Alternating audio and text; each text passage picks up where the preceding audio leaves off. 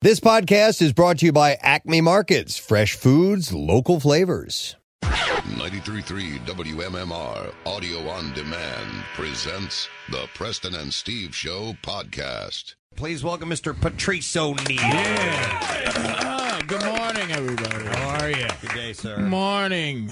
It is morning, isn't it? Morning. Yeah, we were talking. Morn. I'm out here in the hallway. I'm just uh, in my old age getting used to um, general white friendliness in the morning, man. Everyone at six in the morning. Hi, hi, and hi. and I'm like, mm, Yeah, it's true. Mm. It's it's a, it's an office dynamic. Yeah, really? Is it too much? Yeah, I mean, it's just a lot of talking, man. It's just like, I, I'm, I got nothing left, man. Nothing left. Well, because when we get here first thing in the morning, he's right. It- yeah, Yeah, the It- Ah, overnight guy is a really great guy. He's so nice, but the It, last kills us, Patrice, because Yeah. he hasn't talked to anyone in hours, and we don't want to talk to anybody because we're going to talk for five more hours. You guys act if as he- as if he talks to you. Yeah. He talks to me. Right. He talks to me. He follows me to the bathroom. He uh, As he honestly. should. Why are you so surprised? Yeah, as he should. Are you going to talk to Preston and Steve? This is what kills me. It's like he talks to me because he can't talk to Preston or Steve. he actually runs. Yeah, And he, he's probably closer to being able to talk to Steve than Preston because Preston makes you go, eh, you know what? Let me not talk to Preston. He gives that, which is what I do.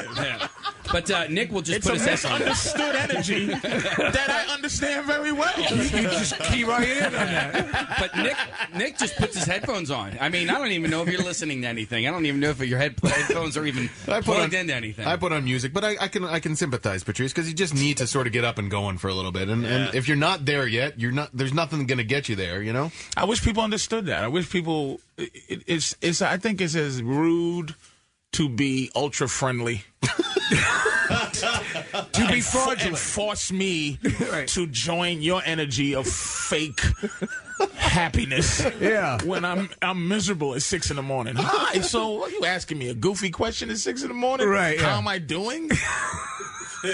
Awful. What, I'm, Right, yeah. and it's it's nothing personal. It's just don't No, talk to me. that that's the clearest. That's the clearest statement of truth I've ever heard. Is that, yes. I, why are you trying to make me match your level? yeah. and if and if you stink on the radio, you try to save every bit of Yeah. energy. And Sure. So if you stink on the radio, there's nothing there where it goes. You know, he stunk, and but it's because the the uh, PA took uh, or the intern Yeah, yeah, yeah. talked to him a little too long in the elevator Yeah. about. What I want, just to be left alone. But I don't want you to hate me for the rest of my life.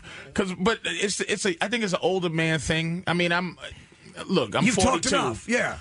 uh, that's young in white years, but 42 is, uh, Right. it's up there, man. I'm a 75 year old. I'm, I'm feeling old. I'm feeling like my testosterone is dipping. Like, you know, It does a- naturally. A school bus and, and uh, full of girls just sounds, you know, like work. but my testosterone level's like,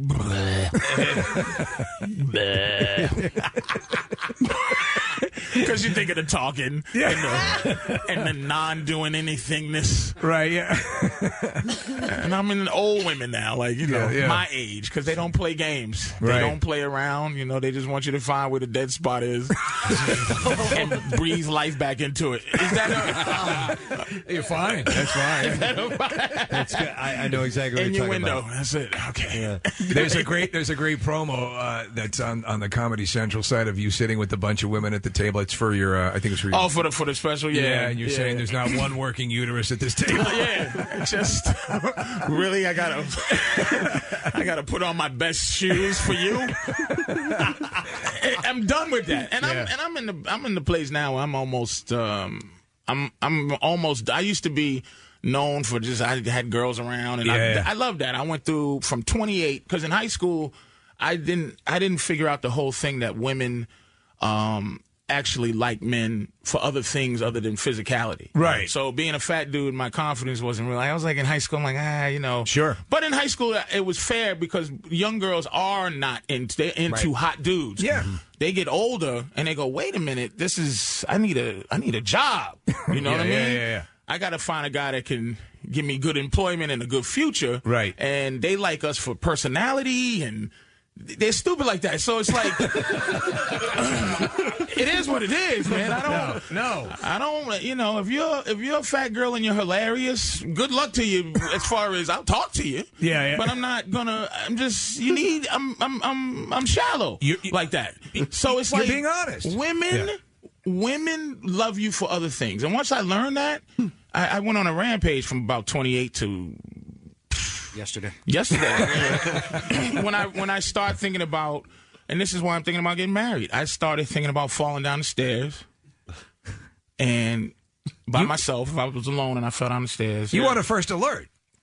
who would care? Yeah, Right, right.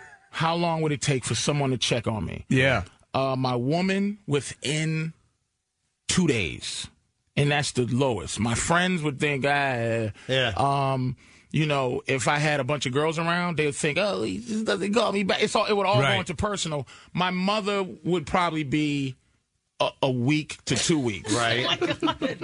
because she knows that I, you know, we we talk, but it's not like if the time. I didn't talk to her for a week, Something's she wrong, would yeah. assume that I'm, I'm I'm just on the road Yeah. or whatever. It makes After sense. Two weeks. Still, I mean, my girl is the only one that would that would keep me. I, I, I if I died by myself, I, I, I wouldn't stink. If if it was my girl, Right. that's it. That's the only one that really gives a damn right now. So, So you have a- I'm you- thinking about marrying her just because of that. Are you more aware of your own mortality now? Do you, do you start Oh, thinking? Jesus Christ, man, I'm scared. Are you? Of getting He just went bit through by it. bugs. I'm scared of stepping on a nail. I'm scared. I'm scared to fall. Yeah. I'm scared to. You, I'm just, I'm scared of anything that will physically happen to me. That's why I don't do the mean mug to men anymore. Where, where it's like, what you looking at? 'Cause I'm Right. like, Uh-huh. Everybody's like MMA is almost like basketball now. Everybody Right. wants to choke you and put you in their guard, and you just go, dude, what am I gonna do except for shoot you if I had a gun and go to jail and then gotta fight a bunch of whole place full of MMA fighters who didn't do the right thing with it. Right. Yeah. Yeah, yeah. Wait, so you had a mean streak for a little while? You, you had to. Well, you were a football player too. You were you were, you were an aggr- you had to be it a was big- mostly black. And I'm gonna be honest with you. It was be it was being black and being in Boston. Yeah. And uh, you know, this is the thing. I know white people get tired of racial discussions, but they have to understand there's reasons. Yeah, yeah, And yeah. not every black person's paranoid. We, Right. we there's some reasons, and and as you get older. You realize it's a farce. Ra- racial divide is a farce. Right. So you, you, I, I go, damn. I learned a lot from white people. Sure. But if you if you grow up young and you go you go, hey guys, I like white people, you know You're gonna you can pay be- for it. I got I got a lot. Larry Bird was my favorite basketball player. Whoa. So because I couldn't jump or run fast, so I emulated Larry Bird when I played. That was Right. the only thing that enabled me to be competitive. Did you have to keep that on the on the lowdown? I didn't because Yeah. I was in Boston. I Yeah. thought, but racism's so in depth Yeah. and so prevalent that in Boston you couldn't like Larry Bird. huh. He was a white guy. Yeah, and he yeah. was super white. Like he wasn't like he wasn't cool dude white. Like He's Indiana white. he's an Indiana white guy. Yeah. And- but he just I loved him. But Yeah. but you get you get a lot of uh, grief. Sure. Like, So what what about Robert Parrish? about right, you go, oh, he's my favorite. Well, how could Robin Parrish be your favorite? he's the most unfun basketball player I've ever seen. But you and then as you get older you realize, oh my God, man. Yeah. Like I've been wasting a lot of my time, and I'm trying to catch up on that time I wasted by do, by not growing as f- as much as I, I can I can grow mentally. You know. I get the feeling you're you're you're the first to like you don't you're the first to be your own critic. You beat yourself up Oh easily. yeah, man! I'm very fair. Yeah. I'm. I'm. I, I mean, it, I don't say a lot of things about myself that that two two things I'm I'm pretty good at. I can read energy nine out nine times out of ten. I'm good at reading someone's energy. Right. W- You know w- what to do and uh, be self aware and go how to not annoy a person. Right, right. I try. And uh and, and and the second thing I'm pretty good at is knowing myself and knowing not how to, you know, lie and and and put people in a position to call me a hypocrite. Right. You know what I'm saying? I try to be honest, you know what I mean? So at the end of the day, you know, I'm as I'm getting older and older and older, I try to teach people that and you realize as I'm talking, I- here's what I hate about myself now. I'm becoming like my my girl has has a kid, she's just my stepkid. Yeah. I'm becoming a dude that gives advice to young people that, and then you see they don't care. Yeah. And I lived through that.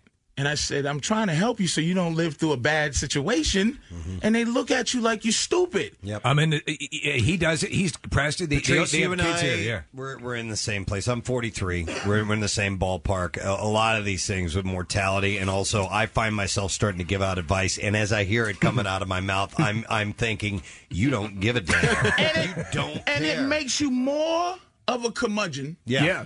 because you go, you should be taking advice. And then they make you feel irrelevant by looking at you like you old. and you go, and you can't hit kids anymore. You can't slap them in the face. No. And, and it's like, I don't want to be uncool to anybody. Right. So you know now I'm starting to do um, older dude stuff, man. I'm I'm you know you get a girl at the club. Hey, you wanna you know to give Yeah. me the signals. You wanna you know it, it's different again the racial game. Uh, black women don't go well. Hey, we going to the after party. Right. Black women go. What you, what you doing now? Mary- But but Mary. here in Philly, you know, you get a white girl and she goes, "It's an after party," and you just go.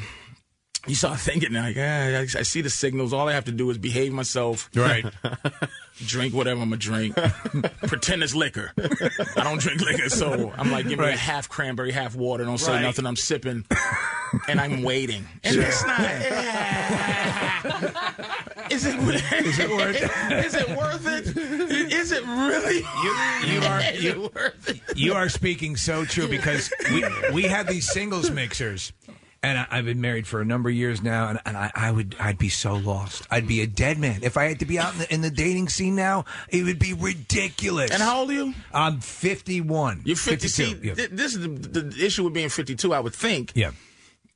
no 52 year old man wants a 50, 52 year old woman. That's the thing. Yeah. So if you was to date 52 year old women, if you was to date, y- y- y- it would be an easier thing because 52 year old women work from the bottom up just like 52 year old men. They go, Right. let's start with just sex. Right. And if it works out from there, it works out from there. Right. But I need sex. Sure. But you go 30 or 35, it's just. Because you're better than any 35 year old woman that's dating Right. you're, you're Steve. uh, Right. of President Steve. And Patrice, you're like, isn't that I'm going to be a better little, than you? Isn't that going to be a little? Is that, isn't that going to be a little pompous if I happen to say You that? should be pompous. People don't understand. You've earned pompousness. This is Twitter has messed up the idea that celebrities aren't better than you. Yeah. Yeah. Wow. Yes. Wow, Patrice. Celebrities are better than you. Get real with it. That's the whole point. wow. That's why you go through this struggle. You're Preston and Steve, and your residual power rubs off on what's your name? Casey. Casey. And it, it rubs off. Oh wow, you're that guy from Preston and Steve. You you're Why do you think I've been around for 13 years, man? it's it's residual. Oh my God, you're the guy that says things sometimes, Casey. and then you you go, yeah, yeah. I- I, run, you know, I make sure Preston got all his notes, and I booked Patrice O'Neill on the show. there you go. It's it's like it- it's the thing is, I'm as a human being, we all human beings, but as far as you talking to me. It's a big deal. but Facebook got people going, hey, hey, Chris Rock, what's happening? Uh, yeah, hey, uh, Sean Penn, I don't like what you did. Sean Penn, I don't like what you did. How dare you? But that's the thing. We we your pompous is what you earned. But you know, I, ha- I have to say, and it's the truth. It's something that is genetically not within me. It's not within in anybody on the show. Because because we know the funny thing is is that we're in radio. You go out with the local TV weather guy and you disappear. I mean we're we are low on the totem pole. But and I, I sort of like keep- uh, that that way. I do I'm like not saying being a jerk though, Steve. But I'm. But okay. that's the thing. O- Own up to the work you put in. Yes. To be Steve. Because why not call the show Dude and Some Guy? I'll tell you what. We um, I'm glad we had you back in studio today because we uh, we had a Wait, phone. wait. We got to change the sign to dude and some guy.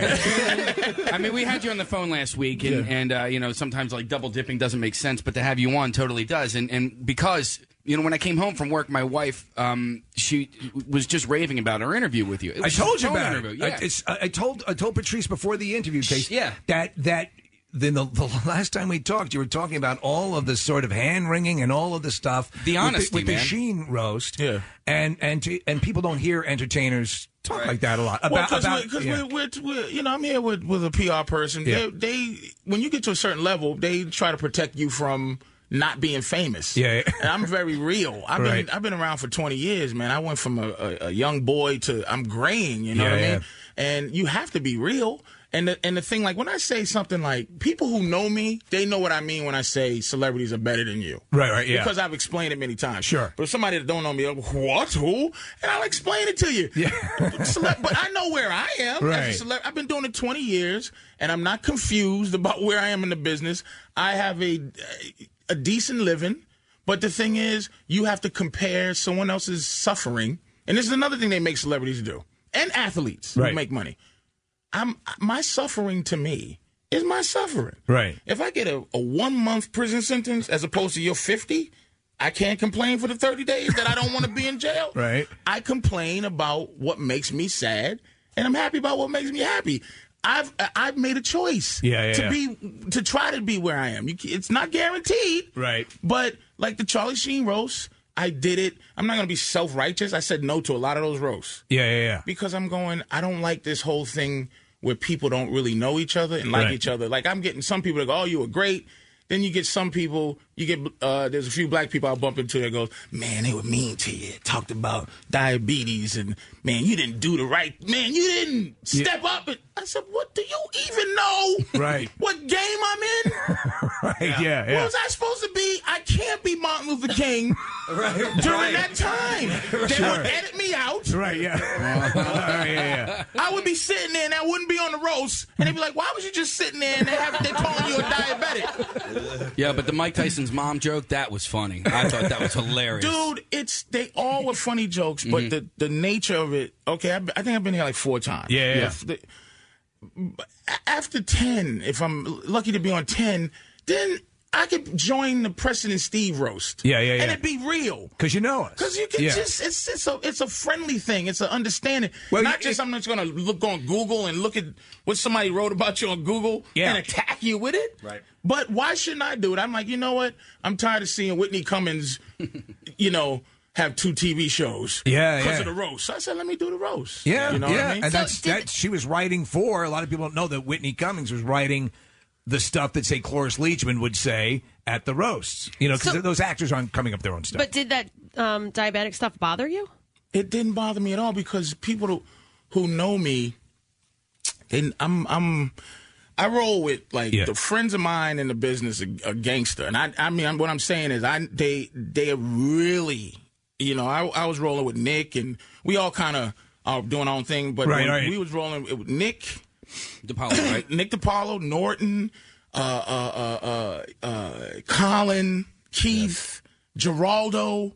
We we hung in rooms, man. Yeah, yeah. And I made a lot of enemies from Tough Crowd when we was on Tough Crowd. Why so? Because it pulled up a lot of skirts, man. Really? There's a lot of comics in this business who didn't get into it because they were funny.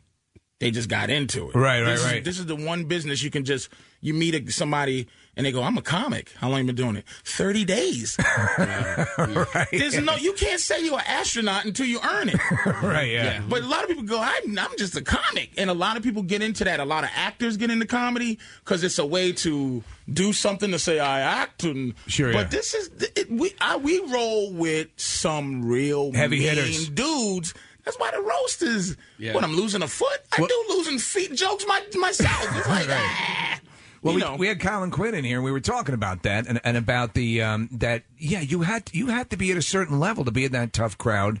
Because uh, da- uh, Because it dais. was real. Yeah. It's- That's the thing. It wasn't a fake mean. It was like we knew each other to say, "Shut up, stupid." Right, What yeah. are you talking about? Because we say it every. That's why it wasn't like a catchphrase we were making up. Right. We actually had some love for each other. So I see a kid, Anthony uh, Jeselnik. I see. Captain Kirk, I, Kate, Shatner. Kate uh, Walsh that I Yeah. don't even know, and you're just like, what? Yeah, yeah. And and I went off book on that thing because I I um I didn't write there was jokes. I didn't write jokes for Steve O or Kate Walsh. Right. Because I'm like, why? to explain what you're saying is that you, you you have to run your material by them ahead of time, but because you were a last minute person, you did- you you told us before. Oh man. yeah, you didn't have to run it And by they them. were nervous. But the, the guy who brought me out of it all was uh was Captain Kirk. yeah, Sh- Shatner. Uh, Shatner. Yeah. Because he was so racist. but I mean that with, Yeah. with love. He was so racist and so foul. It, it actually, got, I go, oh, I got an end to, to go into. Yeah. And then he- we really bonded. He almost made me go into tears, him and his wife.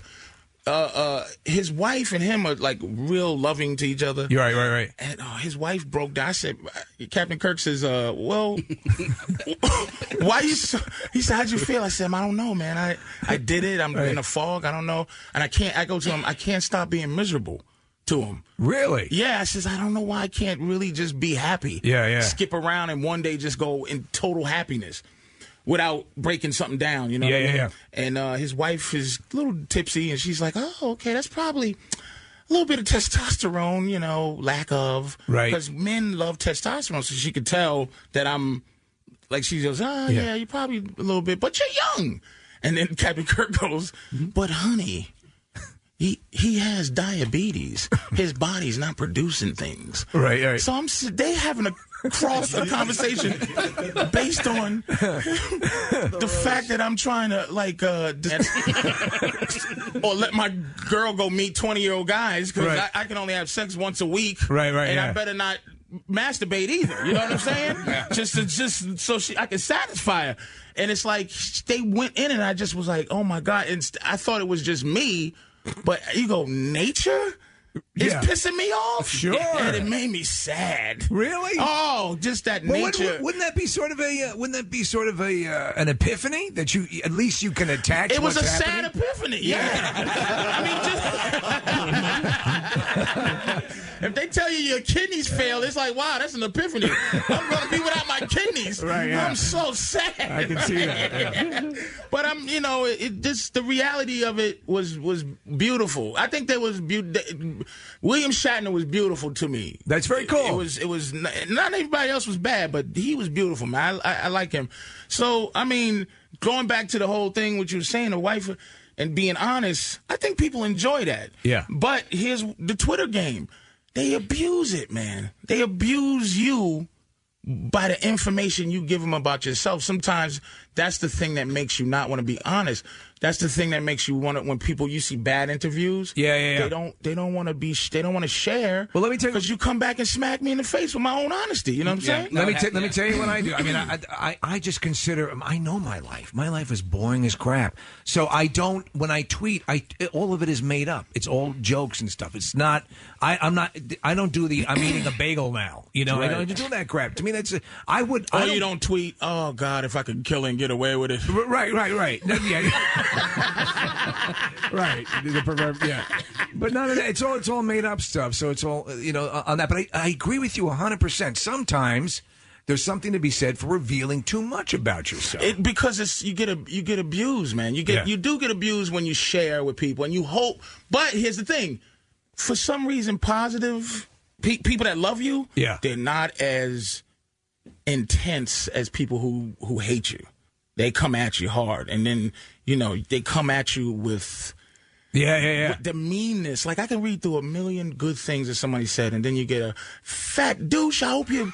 Well, uh, you're freaking hilarious, dude. I, I, I, I, I don't I, don't- I don't want to wrap this up. I have to. It's fine, man. I like Um, the and by the way, you can follow him at uh, Big Mama Prods on Twitter. At Big Mama Prize, and the reason I do that is because if you if you type in Patrice O'Neill, it's just too many people that go ah, fat this, Uh, Yeah. Oh, really? die you Yeah. Uh, douche. so I, if you want to find me, you have to type that in, Okay. and and when you hit me, know that you are blocked. Okay. Soon as you hit me, that's that's that's that- it's just It's your site. You can do what you want. People control, but Yeah. that Big Mama prize. I have no problem with that. All right, gang. Patrice O'Neill. Thanks, guys. Thanks, man.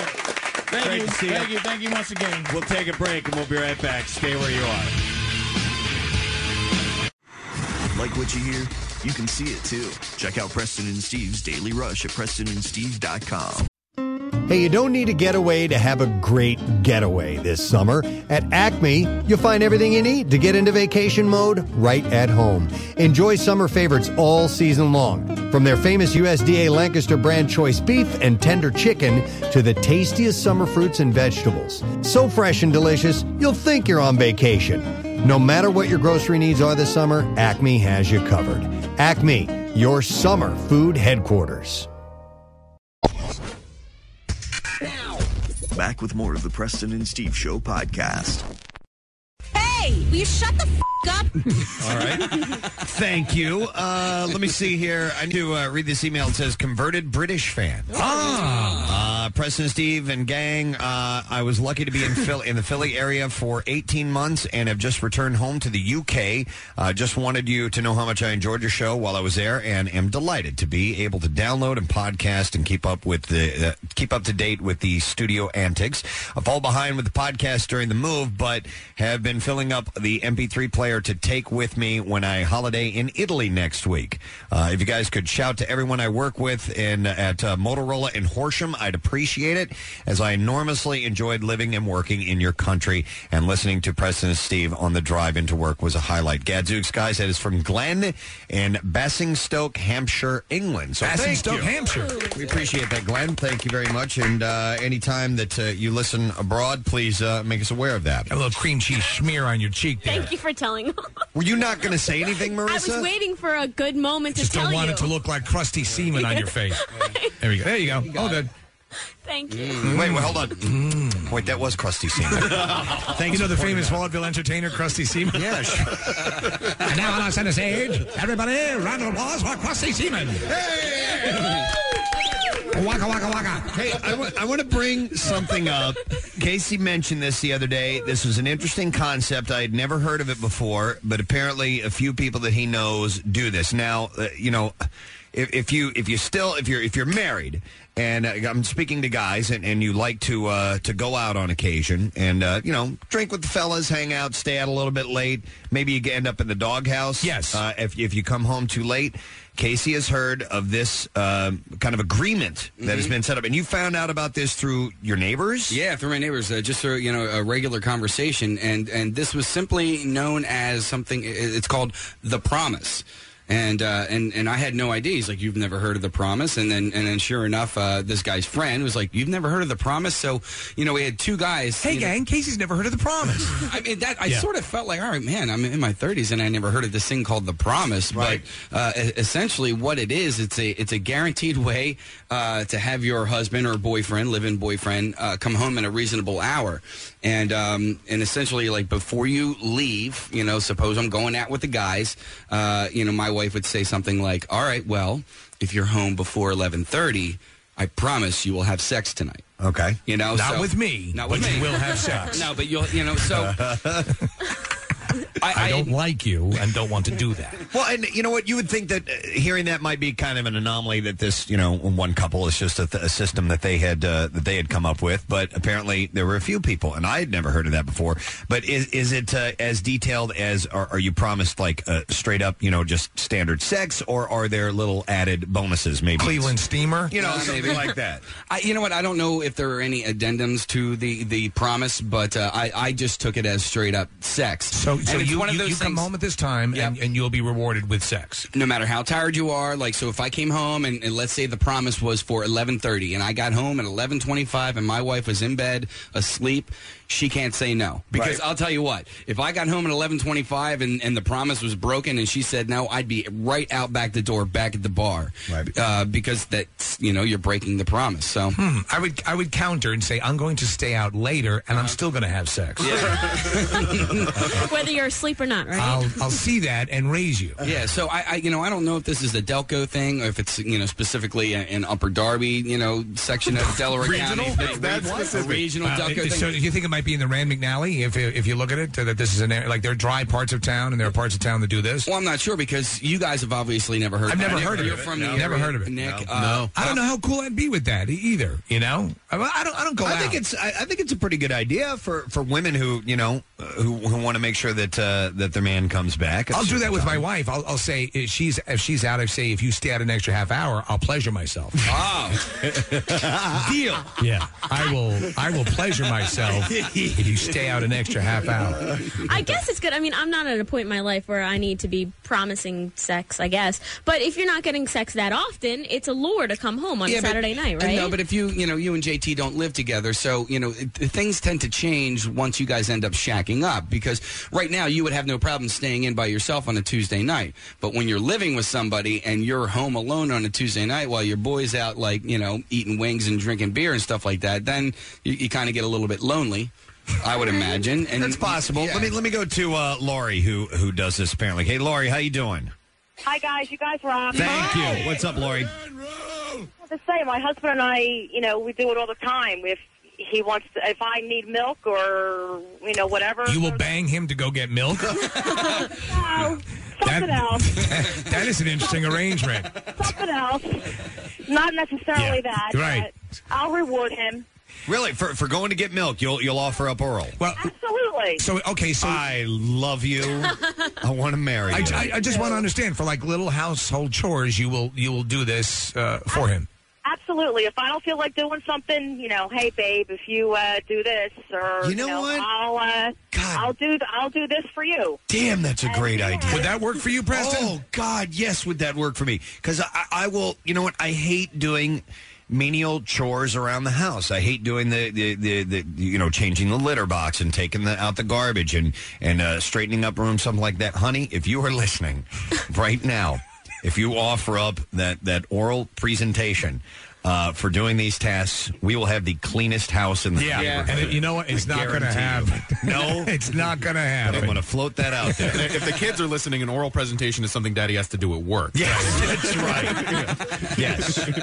now that I think about it, I think I may have used this before, but every time I've used it, JT is drunk. Okay. So he, he he actually says the promise himself, and then he goes, "But I'm drunk, so it's not going to work anyway." I whatever. promise you, that and if then he I gets come pissed home off. tonight, you'll blow me. I promise you. That's my promise, and I'm sticking to it. Wait, he uses the I'm drunk excuse? Yeah. Oh, come on. All the time. I at least give it a try. I, I will, I will. I will go in wholeheartedly, knowing that this is not going to be satisfying for myself. But let's just give it a shot. What the hell? Oh, he won't. Uh, oh, that, that, that's, that's not a valid excuse. The drunk thing. Well, we used it at the Borgata the other night because I just wanted to go home. It was like three o'clock in the morning after the uh, Vi fight, and no, he's that's like, when I use the "it's too late" excuse, not the drunk thing. he was just like, "Oh, well, you know, maybe if we leave, then you'll do this on the ride home." And then as he's like talking, he talked himself out of it. He's like, "Oh, but I'll be drunk, so it won't work anyway. It doesn't matter. We should just go spend more money."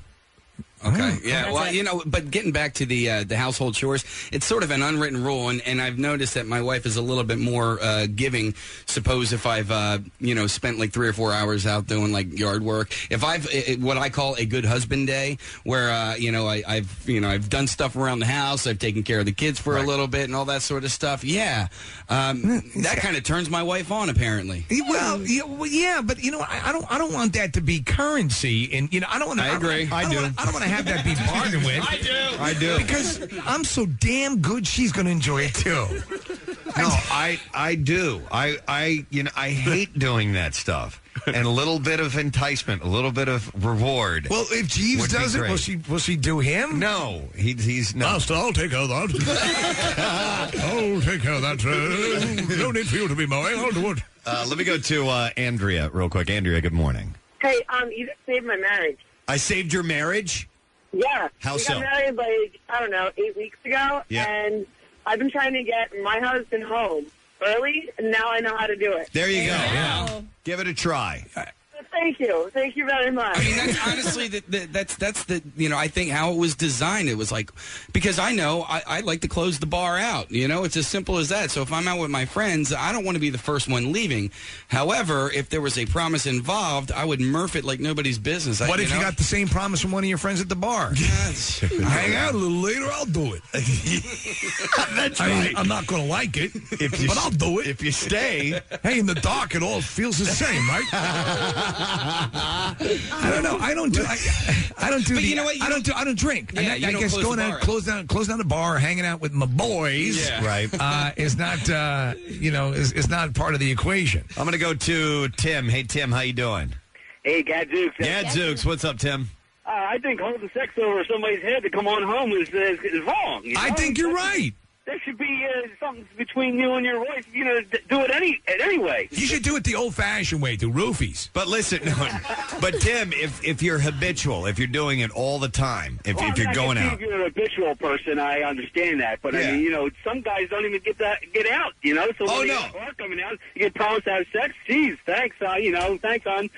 well, no, I no, I'm I'm, I'm with you on, in that regard because I honestly I don't go out that much. We have three kids, and and uh, when I when I do go out, if I want to stay out, you know, I'm going to stay out. Yeah. And, but if you're if you're going out three nights a week, four nights a week, something like that, and it's pissing her off, I could see her doing something like that. This could be the ideal situation for any guy now because he gets to go out, hang out with his friends, and then come home and get sex. Mhm. Yeah, well, that's- perfect. Exactly. Well, but do it. No, just just trade up to a hooker then. But the more you go out, the more sex you get. Yeah, but so then, there I you mean, go. with the promise, then you don't have to. You know, if you stick to the promise, then you don't have to come home with the story like, oh, well, I, no, I would have been home an hour ago, but then Nick bought shots, and then, then then this guy walked in. I hadn't seen him in like ten years, so I had to talk to him for a while. This guy asked Nick if he'd go down on him. I said yeah. I said yeah. I said no. I said no. And they both went to this underwater city. Don't eat the hot dogs. Wait, what was it? Don't eat the hot dogs in the underwater city. Though. All right, let me go. Expand in your stomach. Expand in your stomach. Let me go to Melissa. you the Hey, Melissa, how you doing? Hi, how you doing, guys? Good. What's up? Um, I think this promise stinks because basically, if my husband's going out late, I'd rather him not come home at all because he bothers me. He's all drunk and it's very annoying. Yeah, well, this is a surefire way for him to not come home drunk. Oh, Well, no, he's going to come home drunk. he's going to come home um, uh, drunk, and I, I, uh, women, I'm sure, are looking forward to that Kodiak bear mounting them with the beer breath. Listen, yeah, I've told you. say you promised. I told you my friends, uh, married couple that I know, uh, the wife refers to that uh, incident as Randy stopping by uh, because he's just, you know, she'll, Oh, Oh, really? she'll turn to him and go, "Oh, you're oh, who are you? Yeah. Oh no, you're kidding, right?" I remember my wife one time we were, it, I, Was it- well, you were Randy a I few was times. Randy one night, and she's. She's our, like we're- I'm, I, I successfully, well, unsuccessfully, we went at it twice, and then I'm like, all right, here we go. All right, three, three times the charm. Seriously, looked at me and goes, "You're kidding, right?"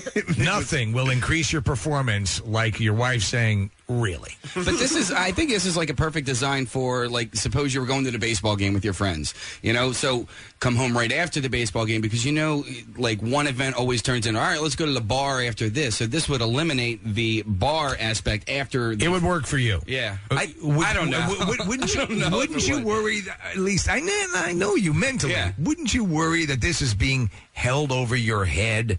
In other words, like, in other words, it's being it's being traded out for services rendered as opposed to just I just don't know if this would even work on me in general because I, when I'm hanging out, I like to hang out. You know what I mean? Like, and and I sort of get blinded by being social. Eh, Steve, I've got multiple instant messages popping up about what if Claire uh, offered if you stop playing your video games uh, early, using that. No, because there's a, a USB port in the machine I could do. I could do that. I, I, I don't. It's not like I don't think this out. Okay. No, yeah, I, I would. I mean, she's she's awesome. So that, I mean, that, that's definitely enticement. Casey, I, I think that it wouldn't work for me for the same reason it would work with you because it's not like we're single guys who don't, you know, ha- have sex, you know. And I, I Yeah. love my wife, but I know what sex with my wife is. it's boring and it's it's it's, But it's, Nick, it's I- no, all by no, no, rote. it's I've seen absolutely- you- It's I've- tragic and it's sad and it shouldn't be. I've seen you after party with like complete strangers. mixers, like uh, you know, like the singles mixer. Like you went to the bar afterwards with like five dudes that you had never met before. And you know why? Because that's new to me. Yeah, I know, I know what sex with my wife is. That's old, man. I've done that. It was really painful, but I liked it. and there were five of them, Steve. Steve, can I ask you a question? When you use the USB port, do you actually pick the unit up and, and You have or, to or do because you, I have it on a lower stand. Okay, I, I was just curious. Not unless I, I go backwards into it. Let me. it's it's the 360, and you have to do that. Let me go to Matt. Hey, Matt, how you doing? Hey guys, how you doing? Good. What's up, bud? Hey, uh, well, I think we should make this part of the marriage vows. The promise. You think that Oh, should yes. be part of the vows? You take this man to be your lawfully wedded husband, and you uh, uphold the promise. right and you can s- and it sound it actually sounds because traditionally i think when they talk about the promise in weddings they're talking about the woman uh, you know keeping her virginity until the point of uh, of of marriage you can still use the same uh, wording it's just the you, the promise is to to uh, pleasure him when he gets home Hold on. Chris has a question. Hey, Chris, how you doing? Hey, how are you? Great. What's up, man? It's prostitution. Illegal prostitution. chris i kind of agree with you it is You best believe it. with me. Look, it's the same thing. Either you give her five bucks or you do a job for her. Dating is prostitution. Listen, you know, like when you're first going out on a couple of dates, you're not getting any unless you spend a couple of bucks on. yeah you always have to work through a pimp Yeah, yeah all that stuff. No, I like. Uh, I really like the Yard work for sex. I love that because You really don't like yard work. I don't go out that much, and and that's the perfect thing. And it's like, Yeah, good job, Preston. no, but it's it's impossible to get me to do all these these little chores around the house. And Preston, this, stay. what the hell is that from? it's from the dog show america's top dog god whatever the hell it is Well- Greatest American dog. greatest There's a american dog hero named dog that lived in japan as a woman promising the sex for the yard work, then you do the yard work, and then you come in and you're dirty and you're sweaty, and then I don't want to have sex Oh, with well, you. okay, because you let me guys- ask you. And then by the time you shower, eh, Uh, Marissa, when you, are not that clean. Marissa, you know, you, you, sort of- you know she's fastidiously clean. Uh, when you dispense sex, uh, have you dispensed sex as payment? I don't think I ever have. Okay. I hope not. would, Would it, would it not sully the experience to some extent if you were simply delivering on, on a on an agreement by providing sex for that? Yes, it would ruin. I think sex. so. I So think it's because me, I, I, confused. I do the whole thing. I put on the enya, Yeah. the, the, burn the incense. Enya. I get into something satiny. Oh, my God. It's awesome. It's so romantic.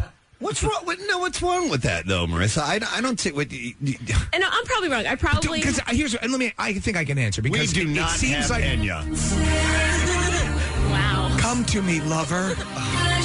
Uh, it seems, by my reckoning, it seems then like it's work for the woman. Like it's all right. I'll do this because you did that. Yeah, I think like but Lord knows I wouldn't want to have your filthiness on me otherwise. But oh, ultimately, you're not going to give your your spouse or boyfriend sex if he was a creep to you all day, or you know, or or if he was just a lazy slug. Honestly, like just about what about organically out of genuine um, Love? and com- and eroticism? But, well, but you're not going to do that if the guy's being a jerk that day, or you know what I mean. And I- I So don't think it's, it's a reward. I for- don't think you'd offer up the promise if you weren't interested in doing it yourself. There you go. Yeah. You know There what I you mean? go. Do you think so? yeah, well, yeah, because then it's just that non-passionate, awful sex that you're just kind That Nick has. of close your eyes. Nick's not disagreeing. I'm, al- I'm already in enough trouble. as it is, so might as well just stop talking at this point. I think you're right, Preston. If if the girl wants to do it, then she's going to offer it. If she doesn't want to do it, she just wants to be asleep when he gets home. Then there's no offer on the table. Non-passionate sex is all right with me. I mean, so what? It's still And many times. sex. Many times the other partner doesn't even need to be alive. or a Yeah, there, there is a there is a there is a, a sort of a buffer time where things are still warm. Dude, shut up! Before it's gone into the refrigeration unit. Uh, Oh my god! Before embalming takes place. That'd be gross. It's all good. You're sick. I'm gonna go to Jamie. Hi. Stop. Turn off the engine. Come to me, lover. Hi, Jamie. Good morning. Good morning. What's- how are you guys? Great. What's going on, Jamie? Um, I just called because the promise wouldn't work for my boyfriend at all. Why? Well, because He's gay. It's a problem.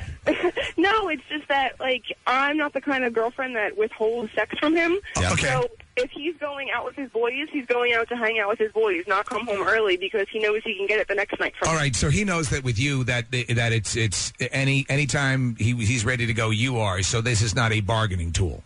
It's not at Jamie, all. do you guys live together? Go out very often, so So it's it's an open door policy, right?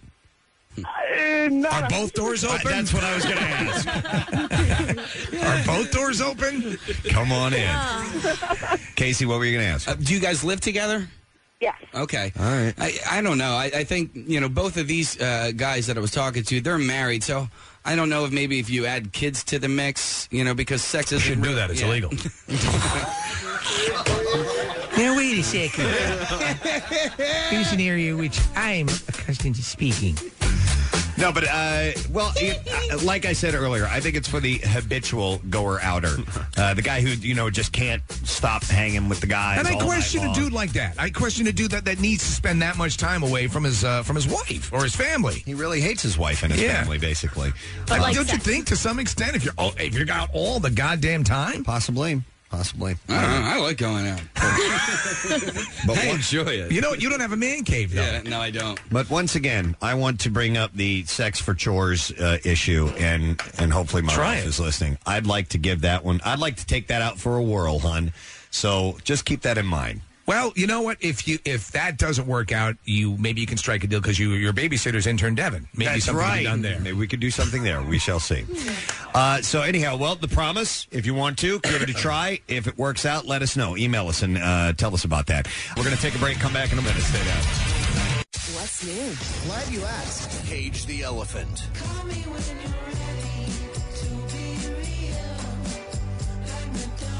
Larkin Poe.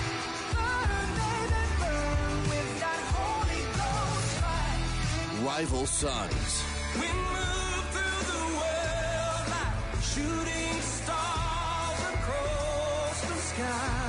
New music. More of everything that rocks. On 93.3 WMMR.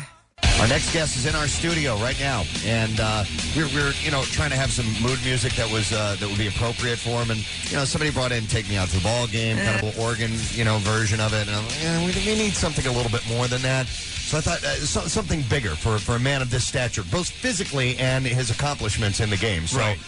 Something reverent, I There think you works. go. You think so? Fanfare for the common man. I think I think that sure. works. I mean, 2,632 consecutive games, considered one of the unbeatable records in uh, Major League Baseball. Two MVP awards, 17 All Star games. The one, the only, Cal Ripken Jr.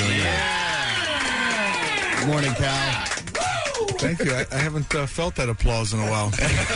Makes me want to come back. You, you know what though? You've got and and when we found out that you were coming on the show and uh, started to uh, to talk about it on the air immediately.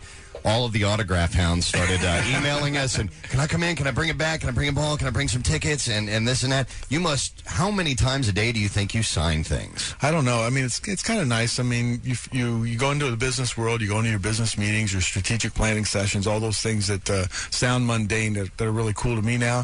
But then you go back on the road, and all of a sudden, all those sa- same things start to happen. It's interesting. I guess uh, I'll share this with you. I used to check into a hotel in, in another name. Right. And the reason I did was because people like to wake me up from the radio stations Yeah, and, right. and get your reactions. Right. And I, I didn't think of it. Now that I've been in the business world, I went into Chicago, checked in in my normal name, and uh, then sure enough, the whole thing started all over again. Started getting the calls. But because I had to promote this book so early in the morning, I got out about quarter till six, and the wake up call didn't come till like seven. Yeah. So I heard it on the uh, voicemail uh, uh, message. Uh, they thought they were so funny and so cool, and they were saying, "I told you we should have called it before seven. so I had a recorded message, but then I immediately changed my uh, changed back to my. alias. There you go. You're gonna have to- Morning shows can be annoying. Not us. The God's honest truth. Straight up. Brother Billy used to, uh, they used to love getting Billy because Billy would just start cussing. and uh, they would start laughing. And they loved, they loved that reaction. I would just Sure. hang up. Well, listen, I, I want to talk to you about uh, you know obviously all your accomplishments in baseball. We could go on and on about that, but but you do have a book that, and that's the reason that you're out promoting this uh, right now, doing this tour, uh, parenting young athletes the Ripken way. I think this is a great idea for a book. I, I'm not familiar with anybody who has written a book about it because it can be uh, when when you're talking about parents getting uh, kind of obsessive about their kids and Little sports, psycho. it can get a little bit cutthroat and a little bit dangerous out there. Is what was the motivation to to write the book, Cal? Well, in my post uh, baseball car- career or my post playing career, I really want to promote the game and and uh, I'm really uh, do something at the grassroots level. I started uh, with an instructional book. I want to ha- put uh, good base construction in the hands of coaches and parents and kids. I had the Encyclopedia of Baseball as a dad. Yeah. but most most kids don't. So we wanted to put that out there. And in the chapter, that last book, I took a little shot at uh, when to teach, how to teach, you know, when how to how to develop your child. And and I put the publisher uh, Gotham Books said, I want to hear more about that. And it turned into a sports parenting book. At first, I said, I don't think I have enough. This is about all I got. Yeah. But when I started talking about it and going through it with my own kids, you know, I'm not uh, judging parents, I'm not judging coaches and saying this is a negative sort of behavior, but I've noticed that there's pressure that builds so much.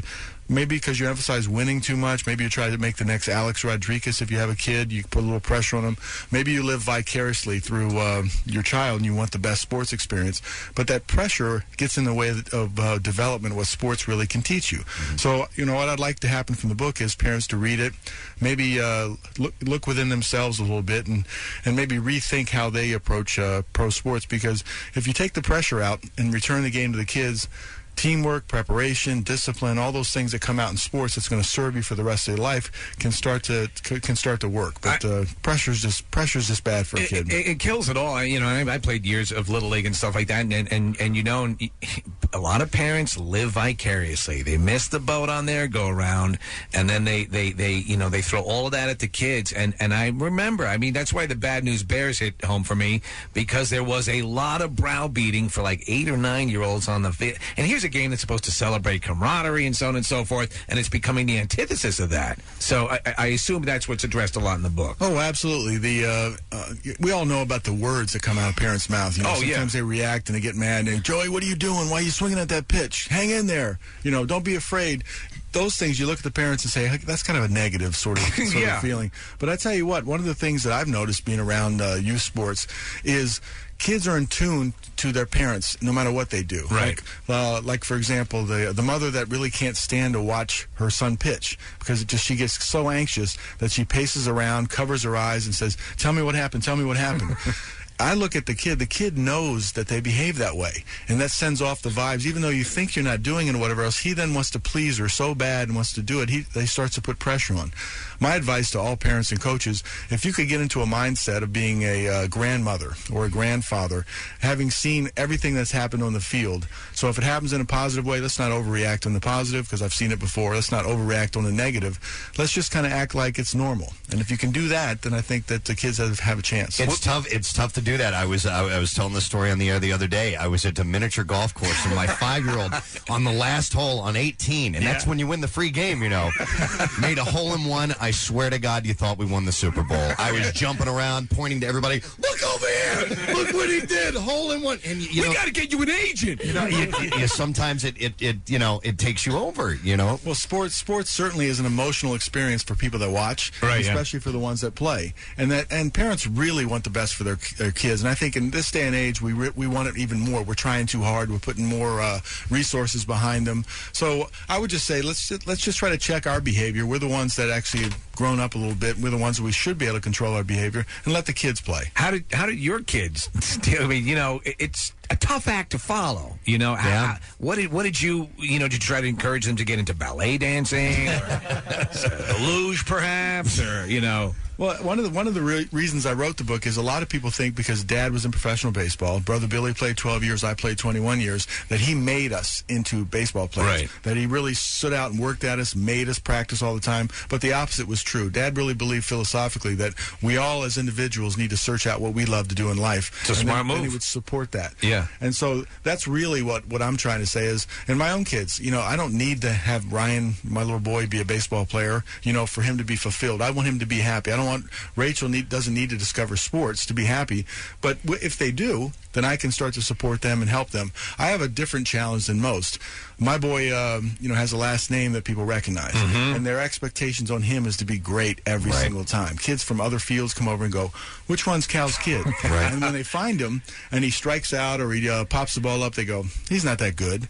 And and Ryan knows about that. So I try to remove myself as best I can. I don't like to be on the field as a coach, but I like to be back far enough where where I let him him uh, discover you know himself on the field. Have you ever caught yourself slipping? Oh yeah, yeah. I mean, yeah, no one's perfect, and- Right. And, I by no means am. I can sit back and, and be very patient uh, in that regard because I don't really struggle with that.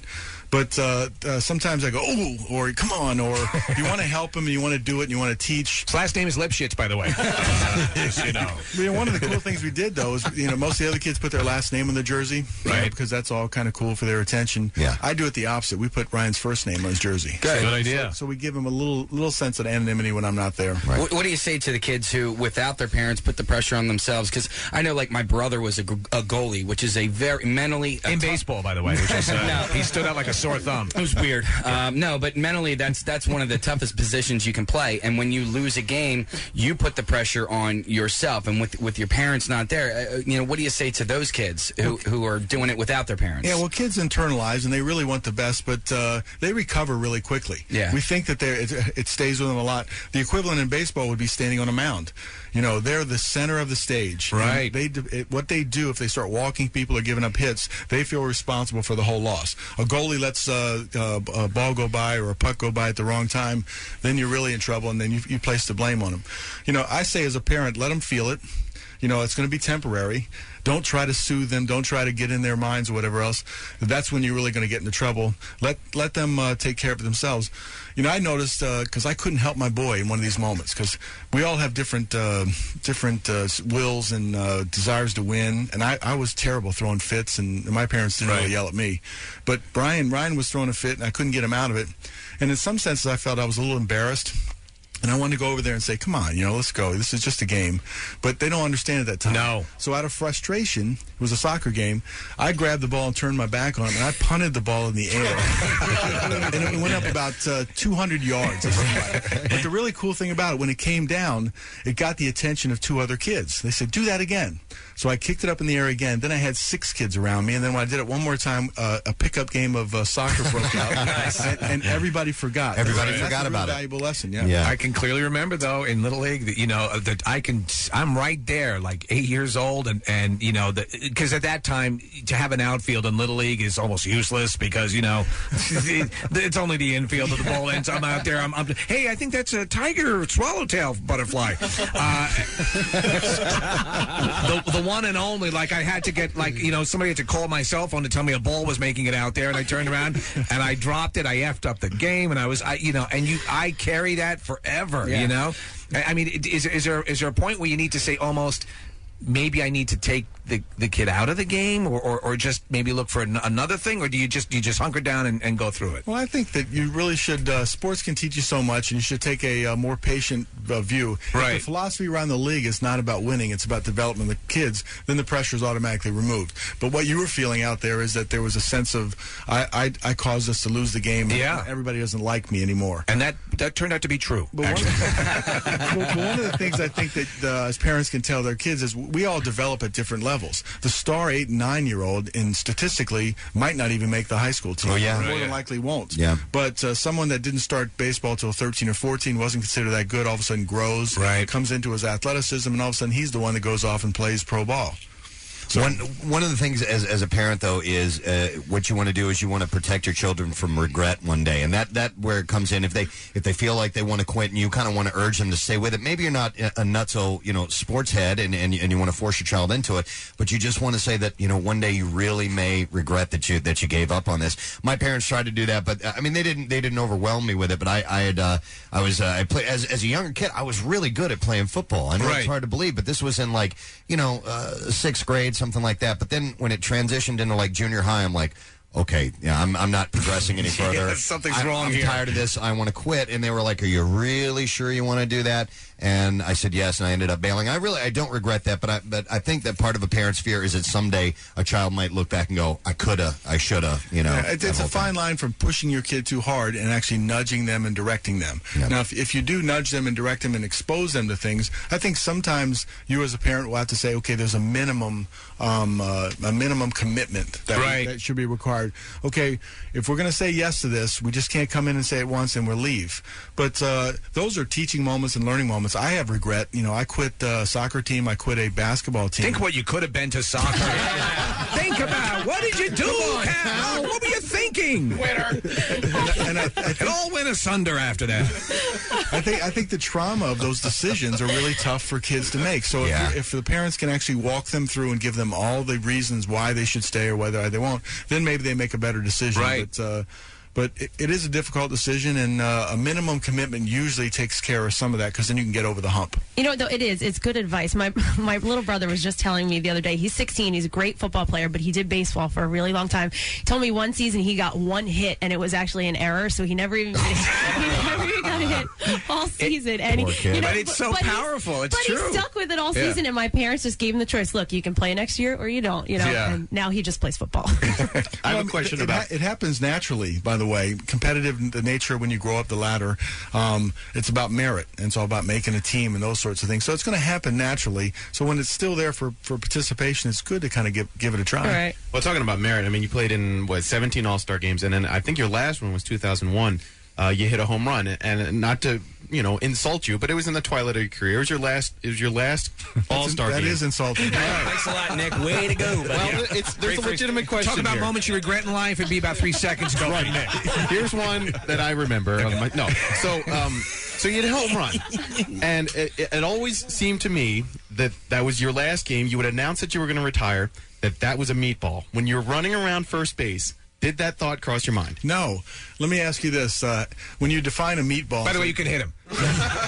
Say, you know, and I, and I live with that too. You have to look at uh, as a meatball something that you put right on the tee at 50 miles an hour, or is a 95 mile an hour pitch in the shadows a meatball? I'm not saying I could hit it, Cal. I could. I'm pretty sure that um, you deserve everything that ever you know you ever attained. It just seemed to me that like, oh, it's Cal's last game. Let's give him a pitch that, that we know he's going to hit a home run. It'll make a good story. strangled Nick. No, no, no. Uh, But you look. If you knew what pitch was coming, I'm trying to defend myself and work my way out of this. By the way, he's he's not going to sign your rookie card. now. There's no way, Nick. Oh yeah, and um, whatever happened to uh, Jeff Schneider and Bob Bonner on the 1982 rookie card? Um, no, I mean, look, I know that you have a brilliant career, and, and I'm, I'm a fan, so I'm not trying to insult you, but it just seemed to me like what a great way to end your, your career, and and and at the last All Star game that you ever played in. Well, it's very difficult to hit a home run by design in batting practice. If you Right. watch the uh, home Sure. run derbies, Oh, yeah. uh, maybe the, with the exception of Bobby Abreu, who hit about a, hu- a million home runs. It's really hard to actually go out there and, and uh, bo- call yourself to hit a home run. It's even harder when you're actually uh, in the game. You're really calming yourself. And 90, it was a 95 mile an hour fastball. Do you remember who it was off of? No, and I'm sorry. yeah. It was Chan Ho Park, and there was a communication issue. So I don't think he even realized it was my last game anyway. Uh, Okay, Ah, there you go. and, and just to put into perspective, uh, Nick sweats when he passes gas. Yeah. So that's his level of physical. And when I ask really capability. awkward Yeah. questions to Yeah, Hall of yeah, Fame yeah. baseball players. well, you got that one under your belt. Now. Yeah, yeah, and I, I think that, uh, and I played 19 All Star games, not 17. There you go. Oh. Really? Oh. Can I hug you? In some in some of those years, it, it was all about the popularity of the vote. It was uh, it wasn't about who had the best first half. of the season. let's, let's bring the Pope in here so you can ask him if he's Jewish. Aren't you really Jewish? Oh man. Well, you know what? We got this at the, The 17 stats. for the stats from uh, from some stupid website. Dude, we, we got the consecutive games That's right. probably though. my website. it's actually a site called incorrectsportsfacts.com. Yeah. How how amazing was it when those uh, when you were leading up to uh, you know breaking the record and they had the numbers up on the uh, on the, the warehouse and all that? That must have just been in, overwhelming. Well, it's- a lot of people ask me what what is my best moments in baseball, and I qualify that in, in two ways. We won the World Series in '83. I caught the last out, you know, Yep. right right here in Philadelphia. Thanks, And, uh, That was a great memory. no, it was really great memory. Now it's extra special to you because you know you disappointed Nick. and that feeling by far is the best feeling in sports because that's part of the kid's dream. You know? Right. You want to go on to win the World Series, and that, there's no more fulfilling feeling, and it's not even close. But the best human moment is that in in uh, 95 when I was pushed out to make the lap around the ballpark. and uh, you started, the 50,000 people were pouring out their love um, in my direction. And then when you started shaking hands, it became one on one. And I started to recognize people that had been around the ballpark for 15, 16 years. And it became a much, uh, a, a a much more personal moment. And dealing with the California Angels, the whole, uh, the whole team, and all that kind of stuff, that was a really nice moment. And when you were approaching the uh, this um, Lou Gehrig's record, when let's say you were five games away, would you walk down the stairs like one foot at a time? you know everything to make sure you you know fall down the stairs, twist an ankle, do something stupid that would uh, uh, you know obviously compromise. the Wear a record? hazmat suit. Yeah, I mean, did you wear pads and helmets everywhere? you know, uh, it's kind of funny is they examined every part of your life during that period of time. And uh, People Magazine actually had a really serious interview with my wife, and she said, "Okay, do you let him cut up his own food? and, and, don't, and don't you worry about him taking a shower that he's going to slip in the shower and all this kind of stuff." But, but they were really serious with that sort of thought, and uh, I never really gave it one thought. I never set out to break the record. I never played it easy. I never played it casual. Right. Matter of fact, I thought that if you let up a little bit, that was when you get hurt. Yeah. And whether it run, you ran over a catcher, whether you're, sometimes you were out there trying to defend your pitcher from a, a brawl, I didn't think about all those things where I'd miss a game. I played basketball really, really hard in the off season because I loved the training aspect and I loved how it made my legs feel. But Aaron Boone blows out a knee and then uh, is uh, m- uh, moves from the New York Yankees, and that's when Alex Rodriguez ends up coming in. Those realities of your workout schedule, they're risks that you take all the time. Yeah. It just seems uh, to me, in my own mind, the better conditioned you are, the, the stronger you are, then, then the more insulated you are against injury. So I never took it easy. I had a couple calls up here. oh, yeah, no, just a quick question. ju- ju- Talking about the uh, uh, how how uh, the, the players interact with the fans and how you've been with with your fans uh, throughout the years. Uh, you know, we had locally just recently a thing with uh, Allen Iverson on the Sixers not showing up for fan appreciation night. Mm. Is it is it is it getting better? Is it is it getting worse? Do you see a room for imp- an improvement? Uh, in, in the interaction? You know, what I used to say to the younger players at the end of my career was uh, give it a try. Because uh, until you see a kid's face light up and you see a meaning of the power, just sign your Right. name. And uh, I was a little bit shy as, in regards to uh, going into a room and kind of uh, introducing myself. The autograph used to always be a nice icebreaker. And, and I always thought that. The game is a great game, and uh, when, when you're down there competing against the other team, you're really focusing on what you do. But without the uh, excitement of people that care about the game, then, then you know That's it. it, it wouldn't be anything. So Right. I used to use the autograph as a bridge to kind of bring the fan down to the field. One more quick question, and uh, then you got to get going. But uh, uh, I had ha- a caller up that wanted to know if you were entertaining the idea of purchasing the Orioles. Is that something that's uh, that's, that's being rumored about these days? I did, I did pretty well, but my pockets aren't that deep. um, I, I- I mean, I'd love to have an opportunity to, to be part of an ownership group from the baseball side. And uh, if uh, the owner of the Orioles, Mr. Angelos, if he does sell, you know, uh, I'd like to position myself to to to, uh, to impact on the Orioles in the right way. Well, Brett, Brett- our, our good friend Brett Hamilton is here, who used to work with us at another radio station, and uh, we in in our in our old studios on uh, Brett had his own little file cabinet, and on it I remember was a picture of you with a little bubble that said "Cal says keep out." And or something like that, wasn't it, Brett? something like Cal says, "Stay Yeah. away." But I was there for I had season tickets with my family all the way until they moved out of town. But I was there for the night you tied the record, the night you broke the record. Um, two people I wanted to meet with all the bands in my entire life that I've interviewed was Paul McCartney and you. So I had a chance to uh, hang out here and be a geek today. Now, I just wanted my quick question was how do you go to the store? How do you go to the mall? I grew up in Owings Mills, right down the street from you, actually, and my and my sister went to school with your daughter and stuff like that. And I know that that was kind of hands off, but we would see you out and stuff like that, and it just seemed like you couldn't go to Wendy's, you couldn't go pick up your dry cleaning. Does it is it to the point now where you can go anywhere? No, I mean, uh, for, fortunately enough, I, uh, my uh, my Q rating is pretty good in almost everywhere. I'd say so. Yeah, Yeah. And, and but when you live in the- the area, it's my hometown. You get going to the same places. The people get used to you. It's no big deal anymore. Um, I don't uh, really think that I live my life any differently. Sometimes, if you go to the movies and you know you can anticipate certain things happening, so it's, if you're going to go to the movies, it's better for you to wait till the previews are over, the lights are down, come And in, duck in, sneak and dunk in. in. and then be the first one out again. Well, So now then- you're known as the guy that Nick McElwain insulted. So, uh, You have a new moniker. Uh, it- by the way, if you want to meet Cal today, uh, he's going to be at uh, Barnes and Noble uh, on Walnut, of course, and uh, doing the book signing. That'll be from twelve thirty to two thirty. So come and pick up the book. It's called "Parenting Young Athletes: The Ripken Way," and uh, you'll do some autographs and uh, do the meet and greets and stuff while you're there. Oh yeah, the uh, in the book tour. I, I always thought it was less about promoting a book and more about delivering a message. Mm-hmm. And the message here in this one is just to to uh, to open up your mind to how you deal with your kids in, in, in sports. That's a great message. I mean, I think it's very, it's very timely too. What, Yeah. what, what we did too is uh, in the instructional book we had uh, clinic, free clinics inside major stadiums, uh, Right. And and we left money and equipment into each city we went into because we thought that was what we're we're doing. And this one we created these town hall meetings where we have 50, 50 parents in a school sort of auditorium and we engage in kind of sort of in a, d- a debate. And that's the real value to me is because opinions are good, but when you start to share opinions and you get feedback, you start to confirm or change your thought process. And those sort of uh, town hall meetings have been very uh, very appropriate for me. Just, you save a lot of angst and a lot of kids too by the, by this book. So I know you got to go, and, and you're pretty cool with signing autographs, and we only have a couple hundred things. For this time. That's all. There's very few things in life that actually your endurance goes up as you get older. I think uh, signing is one of those. Excellent. All right, Cal, ladies and gentlemen, once again, the book is called uh, "Parenting Young Athletes the Ripken Way" today at Barnes and Noble, and that's on Walnut from twelve thirty to two thirty. Thanks so much for being here. it's my pleasure. Cal Ripken Jr., the one and only. We are going to take a break. We'll come back in a moment. We have a few more things to get to, so stay where you are. Monday nights just got a lot louder. Join MMR's Jackie Bam Bam for massive amounts of Metallica every Monday night starting at 9. From the monster hits to deeper album cuts, spanning a Hall of Fame career, we're covering all the bases from one of rock's biggest bands.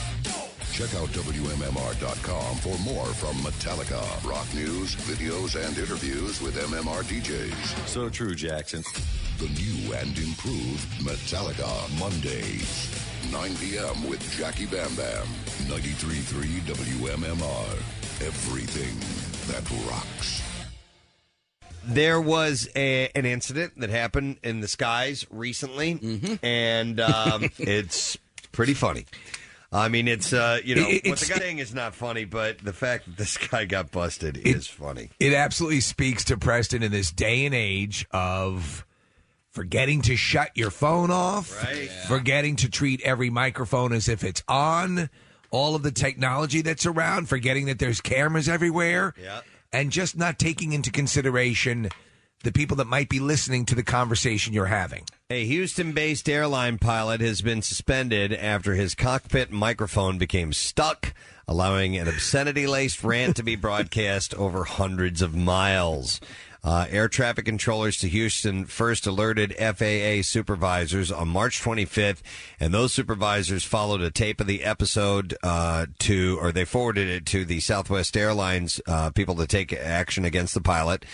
Uh, the Southwest Airlines pilot, who is not identified, can be here talking to his co pilot in the cockpit, expressing frustration over the airline hiring so many flight attendants that he found to be unsuitable for dating. he doesn't quite say it that way, but yeah. We'll hear it in a second. Yeah, yeah. Pilots in Suitable wi- for dating. pilots within uh, here's the dangerous part about it. Pilots that within certain altitude guidelines over that entire geographic area were unable to communicate with Houston Center air traffic controllers for the entire four minute duration because he was He left taking his- it up. yes, He exactly. was taking up the signal. It's like a Oh, CB when somebody's talking. It's it's a one way. Yeah. you know it's not a it's not uh, two way. It's not a party line. Yeah. So anyhow, he had uh, they were unable to communicate for the duration of his conversation since his headset microphone was stuck. Uh, Southwest Airlines responded by saying that the pilot was suspended without pay, but the airline would not say how long that suspension lasted. They also added that they don't charge for luggage. No, I, I assume that there's no like giant light that they can see, Like Kinda an our on-air micro- lights? yeah, like Yeah. our microphones that indicate. No, not, Okay. not, not to the best of my knowledge. I don't know. Uh, but we do have the audio if you want to hear it. All right, here we go. And this obviously had to be edited. Yes. Because the guy curses. All right, here we go. Well, but I had Tucson, Indy, all four weeks, and uh, Chicago cruise. Eleven out of twelve. There's twelve flight attendants, individual, never the same flight attendant twice. Eleven over the top homosexuals and a granny. Eleven. I mean, think of the odds of that. I thought I was in Chicago, which was party land. After that, it was just the continuous stream of gays and grannies and grandes. Gays, grannies, and grandes. What's a grande? Uh, large women. Oh, oh, yeah. okay. Yeah, so he's saying it's old ladies, fat ladies, and gay people. and that's all that he's getting as far as a selection right. of women from the uh, uh, from the, um, The uh, Chicago area. flight attendants. yeah. Gays, grannies, and grandes. Yeah. Well, I don't give a. I hate 100% of their asses. So, six months I went to the bar three times. In six months, three times. Once with the granny and the. And I wish I had gone. At the very end with two girls, one of them that was probably doable, but we ended up going to the uh, bar and then to the crew room in St. Louis. And all these two women wanted to do was one wanted to berate her sister and the other wanted to bitch about her husband. Now this is going to the tower. Yes. And not only is the tower hearing this whole thing, but the other flights Are hearing it. are hearing it as well. So they're listening in. And can you imagine being a pilot in another in another plane? Oh my God! Listen to this guy. Listen to And this there's guy. nothing. No, there's no way. Yeah. To let him know. Nope. And I guess he's talking to the co-pilot. He's talking to the co-pilot. That's exactly exactly it. Here's some more. Literally, for three hours, me and the FO. When that was done, 2.30 got back to my room. I'm like, why the did I step? He was hoping to get some. Yeah. And And by all, the way, if you're on the left side of the plane, you're going to see the Rio Grande. yeah. He and, and apparently he was just trying to fire on these chicks, and they had nothing to do with him. He's, it was a waste of time for him. Yeah. One of them was married. He said all she, she was doing was But bitching bitch about her husband. That's right. All right, here's some more. I, I, I- you know, this is the kind of and you know this guy's dick because he's, he's he's talking about. He goes, I don't care. I hate hundred percent of their asses. Right. All right, here's some more. Okay, Weber's uh, transmitting. Better watch what you're saying. All right, so so that's the tower. The tower. Uh, getting back to him saying, you, you- Hello. hello, yeah, and, and I guess this was after his, and his mic must have clicked off at that point. I'm not sure. Saying it. Friendly, but they were still mopeds. You know what I mean? I still wouldn't want anyone to know if I had banged them. No, he's no. still talking. I wouldn't anyone This know is if I had prob- banged him. Preston, this is probably audio gotten from the tower. Right. All right, let me go back it up a little bit so we can hear the. Better watch what you're saying. And Okay, Weber's uh, transmitting. Better watch what you're saying. Friendly, but they were still mopeds. You know what I mean? I still wouldn't want anyone to know if I had banged them. So now I'm back in Houston, which is easily one of the ugliest bases. Uh, Tara needs some assistance on a question. Should I be banging fat chicks or not? Can you uh, get back to me with that? So yeah, he- this is the tower. We think you probably should. It's a generous thing to do. Chuck with F every now and then. Uh, roger that, Tower. We will be banging fat chicks then. Thanks for the input. Have a safe flight. Have a safe flight and uh, coming on runway one. Uh, if you're uh, loaded up with fat chicks, make it runway two. I mean, come on. Uh, and you know, it just seems like like you know he's he's too much of a dude. Yeah. We don't anticipate the the pilots are always like, Hey, we know you could have had a number of choices to fly today. We're glad you flew with us. Make sure that some of the luggage might have shifted during landing. And oh, by the way, never bang a fat chick. they say hang on you like a sucker fish, and they call it up like feed me, Seymour. we'll see you next time. Uh, bye bye. flown a number of different airlines today, so it's like the choice you have out when you're in the dating world. Should I bang fat chicks or not? And we're glad you chose us over the fat chick. Uh, but he he uh, he mentions that that Houston he says uh, is easily the ugliest ugliest base. easily. So- at least you didn't say Philadelphia, which is correct, They all as just- proven by Travel and Leisure magazine. They all just hate flying into here. Yeah. Uh, Here, I'll, I'll, I backed it up so you can hear him talking about being ugly again. So now I'm back in Houston, which is easily one of the ugliest bases. I mean, it's all these old dudes and grannies, and there's like maybe a handful of cute chicks. Okay, someone's got a stuck mic and uh, tell us all about their uh, endeavors. We don't need to hear that. Uh, Houston, Skywest. Uh, Oh, now this is now by this time the mic's not stuck, and these are the other flights That are Chiming checking in in. that, that have been waiting Right. Okay, all for right. instructions, and they start checking in, and you can hear this. three. Go ahead. So I got three uh, senior citizens bent over a table, right? And I got this vibrator that I ordered from uh, Sweden. This thing's not kicking in, and there I smell. There's a whole bunch of crotch rock going on. Hello, who's this? All right, here we go.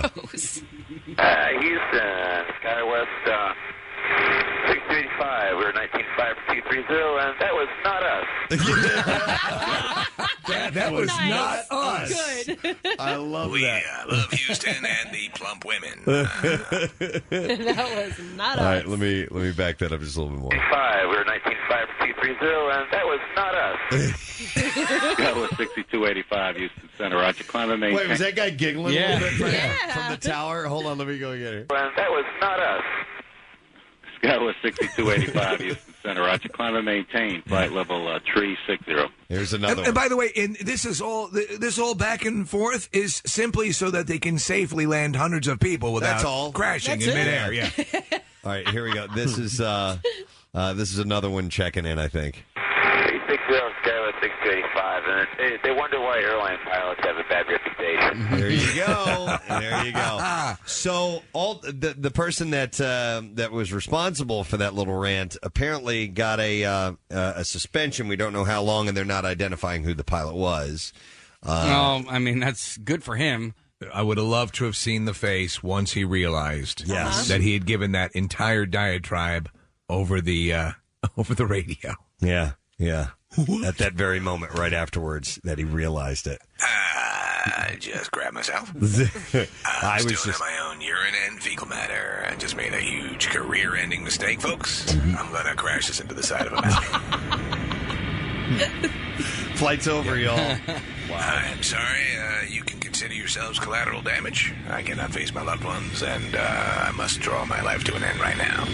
You remember the uh, the story? And speaking about uh, being over at, like a PA system, uh, this was maybe two years ago at uh, that Walmart in Jersey. Oh yeah. somebody picked it up and said that all black people had to leave, had to leave the store right now. I think it was was it Ra there, one of our friends? Yeah, It was like- yeah, he was shopping. He was in the store when he heard it with his daughter, right? Yeah, yeah.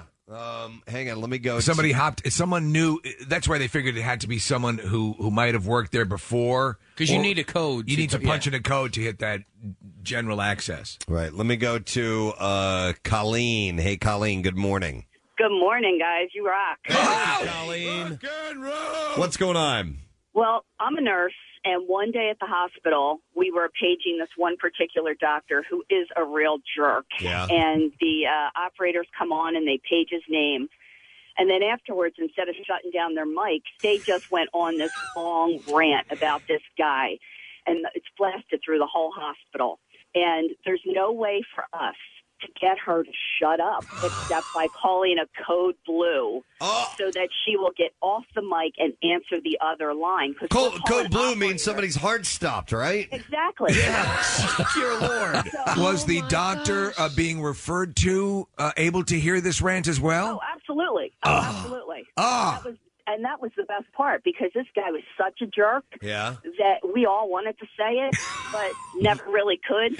So she gave it all out there for us, man. It was awesome. All right. So, Colleen, two things. Did she face any uh, uh, any repercussions from that? You know what? Our uh, in our hospital system, our operators are not located at our particular hospital. They're in a base hospital downtown. Okay. So you know, I'm not really sure whatever happened after that, but man, it was awesome. All right. And, and also, Colleen, did anybody hear how the doctor reacted to that? oh, oh, he was pissed. Yeah, I would- I would imagine. Yeah. Good. He was pissed, and it was like I said, it was just. It was poetic justice. I'll bet for you guys. That's awesome. All right, thanks. We appreciate it. Here's a text that says, uh, "I worked with a guy at Staples that would fart over the store intercom all the time." Uh, Man, that sounds awesome. Casey, that would have been Yeah. you. That would have been you I had should you do had that. access to a. Uh, You think I could do Do it here. We have an intercom. We do. Do you think you could on on demand? Um, no, no, It's no, tough no. for I'm, you. I don't have that talent. You can call Chuck down to the studio. We don't do it much here, but I think it, some of our older bit when we worked at Y one hundred, we used to do all the time intercom stuff all the time. Well, you know what? No, they're, they're, they do use it here. It's just we can't hear it from our um, our right office in the studio, but and in the office. When you do it here, you're right. In our office, you can't. When you do it here, does it also do our sister stations? I don't No. think so. It doesn't. No, I It's think it just just does- MMR. Is there Yeah. one full greater media page that would that would go to all of the stations at once? I don't know. I don't know because we have MGK, we have Ben, Marissa And says that Fanatic. they that they do all go they go to all the stations. Oh, Oh, When So you're looking there for is a general page. It'll go to every station. Yeah, it'll go to all the offices of all the great. That's what I thought. Yeah. Upstairs, Oh, downstairs, that's all of awesome. Yeah. Okay. Oh, really? Thank you. Numbers, pound two or something. Yeah, pound two is what does it. But I don't think Casey works on that phone. I think you have to use one of the uh, phones that we have in our offices. That's the one that Casey has right there. Oh, it is. Yeah, it is. All right. Ah. Oh, he's just he's doing a page right now. Aging all zones. Aging all zones. I've got a big load in my pants. Are you serious? I don't know. Nobody's at work. Oh, the office isn't open. It's seven thirty-one. There's a couple people that came in for work early who are. I enjoying bet you this. I know who's here. Wait, do it again, John Keith. Fulham. John Fulham. the manager, the uh, the group manager. Did you just say John Pull- Fulham wears a toupee? Yeah, you guys are worried about what I said in the office. This went all over the world. That's true.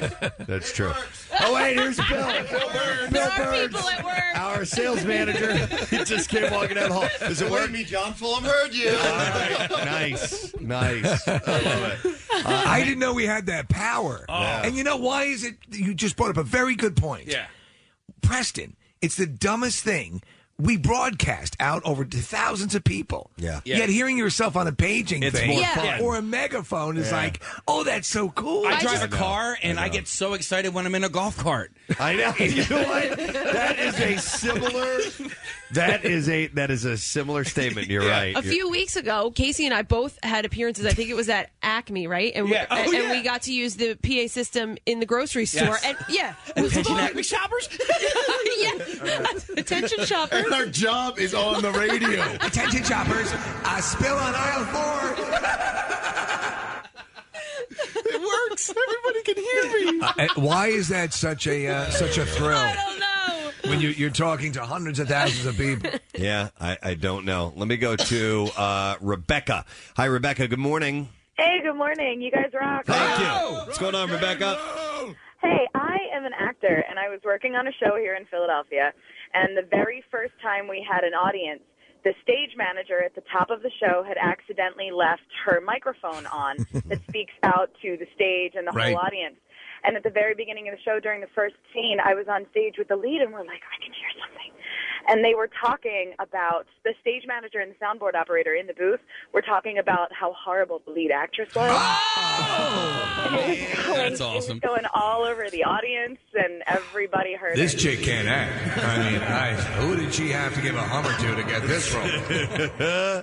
I mean, like they couldn't be talking about something technical. No, they it couldn't be. Yeah, it, right at that time when it sticks, it's never going to be about. We really need some gaffing tape on that. yeah. No, it's it's something Oh, that's terrible. personal. Yeah, that ends up coming out. Wow. Guess who got rid of the baby? Oh, Jesus. Thanks, Rebecca. Uh, we've been wired for sound a few times on uh, shoots and stuff like that. And Oh, yeah. You have to wear this uh, little lavalier mic, which is so light you don't even know it's there. It's Right. clipped to your uh, to your clothing, and uh, a battery pack, which is uh, clipped on your waist. And sometimes you just forget you have it on.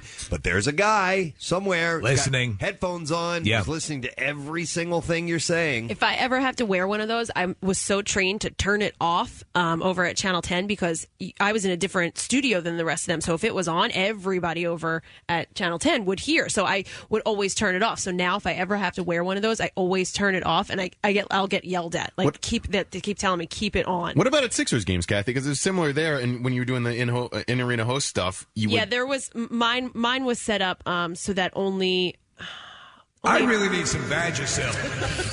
I'm baking bagels down here. This is bad news. What? No, they had to they had to turn me on. So Oh, it was all right. ki- I was uh, for the most part until it was my you know until I was up to to speak, I was off. What are you doing? Well, I'm just, you know how our sales staff never listens to the show and they always ask us what we said? Well, I've just put the receiver of the phone in my ear so now that they can hear the show because You got it's the playing at their desk. headphones. So, So- so right now- It's working, right? This is being broadcast, or not broadcast, really. It's just being played over the PA. Do you know the stupid thing is? I want to go out to the sales Yeah. area to hear what we sound like over I the know. intercom. I know. I know, I do too. Yeah, just All right, I'm going to go. Just take a Nick, go out there. And then call us, Nick.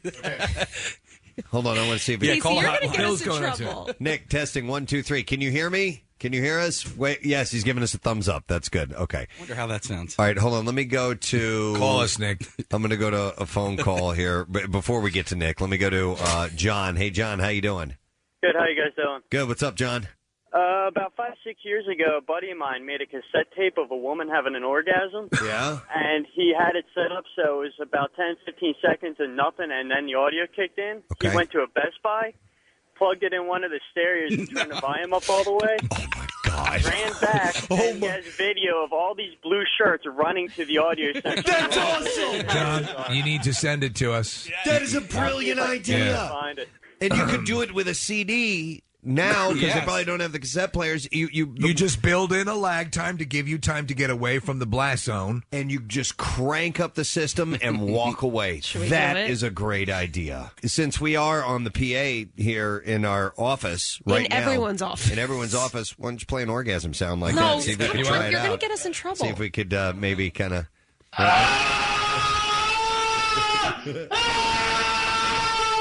This is in John Fulham's office. All right, let me call.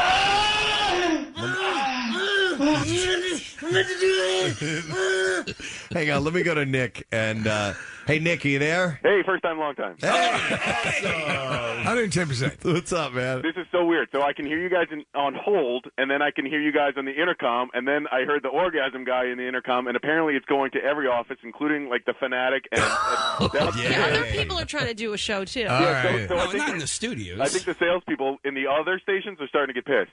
Wait, yeah, yeah. Here's uh, Mario from uh, Ben FM just came down the hall, our sister station, and he Mario's the only one who actually shows up before he's supposed to be here. He I, doesn't I don't look think happy. anybody has to be here till eight thirty. See, by the way, why does All right, it I'm go- hanging up, everybody. Why does it Okay. go to every station?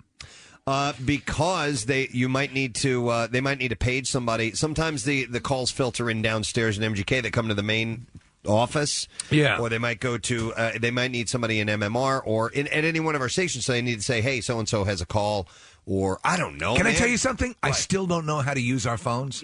I don't either. I just accidentally figured out how to conference a call yesterday. Uh, uh, hang on. a you ever second. do that where you think you've clicked someone off? Yes. Yes. They're still there. Uh, let me go to. We got a number of calls. We got to actually. We got to wrap this up in just a second. Let me go to Rick here. Hey, Rick, how you doing? Yo, Rick. Yo, Rick. Hey, you guys rock. Thanks, man. What's up, buddy? None. Uh, I'm in the military, and uh, whenever you're stationed overseas, they have uh, what's called AFN, the Armed Forces Network, and basically Yes. it's Yes, just a yes. network to you know blast all the local or all the national shows across uh, you know for guys that are overseas. Yep. um, including stuff like Good Morning America, all the national news. Mm-hmm. Um, but if you ever watch the national news, there's a part where they they give like a, a one minute break for them to go to local news. Well, in that in that time frame, there's no local news from the play because it's it's, it's a blend of everybody uh, from across the states, overseas. So it'd be a blend. So they're not going to just focus on one local area. Sure. So in that time frame, they just leave the, the local or the national news on radio or on their mics open. Right. They'll just go to a, like a blank screen and leave the radio on. And so you hear people like Al Roper or whatever just shooting the breeze with the crowd and whatnot. Um, or talking to the cameraman saying like, ah, "I got to get a new job. I don't like this anymore." Do you hear curses? Uh, you, you won't hear curses because I'm sure the, F- or, uh, the FCC will regulate that one a little more. And th- that used to like be a big sell for when when uh, the dish when uh, dish te- you know the satellite dish stuff first came out they used to they used to just run the feed uninterrupted Right. Yes. and you would see like the- you know the anchor man sitting there checking his mic and all that stuff right and that was a big thing in this day and age you're a dirty little hooker yeah you're a dirty little hooker yeah when when you have stuff like that that's legitimately happened right it's not such a big thrill to see Al Roker you know yeah As we wrap this up, should I play just a little bit more of all, that audio? Oh, please. Yeah, please. the pilot. Okay, Levin's uh, transmitting. Go watch what you're saying. All right, hold on. Let me back it up. I, I think that yeah that's a good good alert but the guy couldn't hear it Oh, I don't give a. I hate 100% of their ass.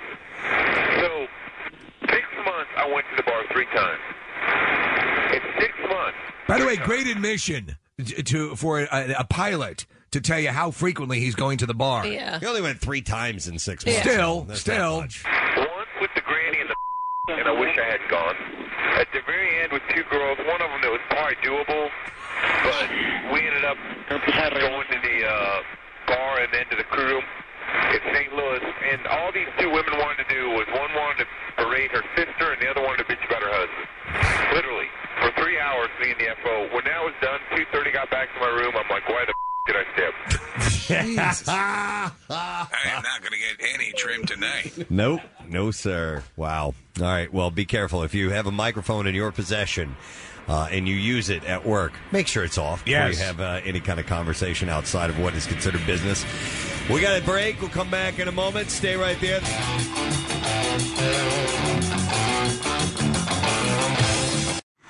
Stream WMMR anywhere you have an internet connection. Check out the mobile app or go to WMMR.com. You'll figure it out from there. Steven Singer Jewelers is now offering financing online with interest free options available for a limited time. Get pre qualified in seconds. Learn more at IHateStevenSinger.com. Steven Singer Jewelers has fast, free, and safe shipping. Whether celebrating life or just saying I love you, Steven Singer is there for you. IHateStevenSinger.com. Back with more of the Preston and Steve Show podcast. WMMR presents Preston and Steve's Bizarre File. And the Bizarre File today is brought to you by Armor Metals and Recycling, your trusted recycling partner. Prospective drug dealers, please take notes when setting up a score. It's a bad idea to bring along a couple of young children and a loaded shotgun. Oh, I'd agree with that. A drug deal down in the parking lot of a pharmacy earlier this month was interrupted by a terrific blast when children bought to the deal brought to the deal by their mother and left in the back seat of a minivan got a hold of the firearm. What did I tell you? A 3-year-old pulled the trigger on the shotgun. The discharge went into the roof of the vehicle and no one was hurt, but a passerby heard the gunshot, called police. An officer found two uncooperative. Don't they have safety locks for those? They uh, found two uncooperative adults and learned that a third had fled. The three adults were arrested, and the State Department of Family and Children's Services is investigating the incident. unbelievable. You can imagine.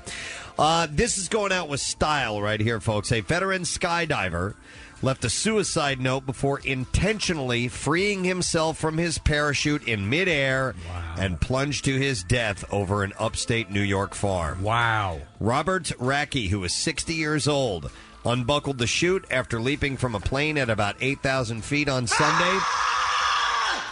His body was found in a field about 35 n- miles north of Albany. You got to figure that all that time jumping, it always goes to your mind. I wonder what it would be like if I went all the way down. Yeah. Well, they got to find out. He did.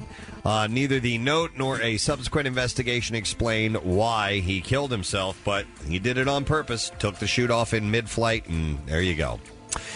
A woman in West Virginia who stole a hearse from a funeral home also ended up stealing a dead body in the back of the car. Oh, no.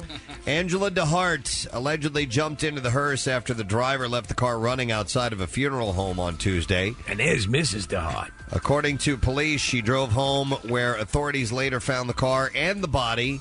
The 23 year old faces charges of grand larceny and displacement of a body. Wow. A young woman on a big horse charged out of the pack of grizz- of a grizzly bear. Uh, I'm sorry, charged out of the pack of grizzly bear stories this summer near Glacier National Park. In a cloud of dust, a 25 year old wrangle- wrangler likely saved a boy's life while demonstrating that skill, quick thinking, and guts sometimes are the best weapons against a head on charging bear. And bears can run very fast. Aaron Bolster of Swan Mountain Outfitters was guiding eight clients on a horse ride. The group included a family of six plus a vacationing Illinois man who booked the trip with his eight year old son for his first horse riding experience. This looks nummy. Uh, the young boy was riding Scout, that was his horse, following directly behind uh, Bolster, who was uh, leading the group on a horse named Tonk, a very large horse, about 18 hands high. Uh, she said, We came around a corner on a trail and my horse stopped firm and wouldn't move. He never refuses to go, so that caught my attention quick, but not fast enough to avoid the white tailed deer that burst out of the bush and glanced off of Tonk's left front shoulder. As Tonk spun from the impact, Bolster saw a huge grizzly bear crashing through the forest right at the group in pursuit of the deer. The horses panicked. All of them took off, uh, and the one that the little boy was on, Scout, went off on his own. Well, the bear picked up on that and started chasing after the boy on the horse. Jesus. Uh, with the bear on Scout's heels, uh, Tonk's instinct was to flee with the group of horses, but Tonk responded to the woman, Bolster. Uh, she put her heels in his ribs and spun him around. Uh, she said, I bent down, screamed, and yelled, but the bear was growling and snarling and staying very focused on Scout. She said, I had to get uh, Tonk to square off and face the bear. We had to get the bear to acknowledge psychologist, and we did. We got his attention, and then the bear charged at her. Whoa! So she charged at the bear. I mean, she's this is a Full- full leading a on- horse against Absolutely. its natural instinct to charge a grizzly bear. The bear came within about uh, 10 feet before it skittered off to the side, but it quickly angled and made another stab at way. getting to the boy who had fallen off of the horse onto the ground. Oh, boy. Uh, she said, Tonk and I had to go at the bear a third time before we finally phased him away. Uh, the boy had landed in some uh, bear grass and was okay. Uh, she gathered the boy up on Tonk, grabbed Scout's lead, and then trotted back down the trail.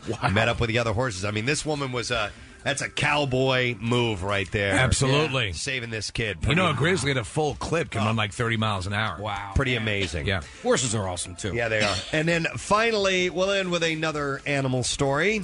And I have to. In this one, the bear wins. I have to walk gingerly. Okay. Uh, uh, an American man has written a book about a firsthand account. Now, we all love dolphins, right? Oh, do we ever?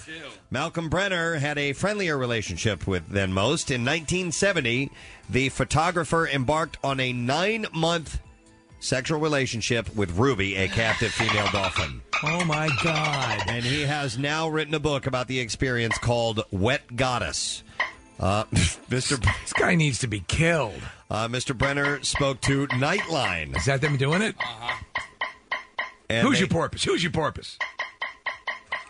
They had a transcript of the conversation. It went like this. The the interviewer says, "How did this whole thing uh, start?" We met in a bar. He said, uh, "I was in at a convention."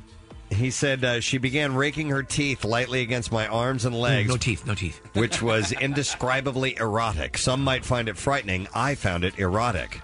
Uh, and the interviewer asked, in your book, you talk about how that led on to you two having relations. A lot of people would say that's wrong. What's right in your mind about what you did? He said, what was right with it is that the dolphin initiated the whole thing. It's the best part. Uh, so the dolphin started. The it. dolphin was hitting on him. Well, he's just very attractive. Uh, as I mentioned, she was in isolation. She had been using me to satisfy her needs. So exactly how were they consummating this?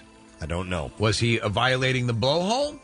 No, he was doing it. Doing it in the right In spot. the right spot. Yeah.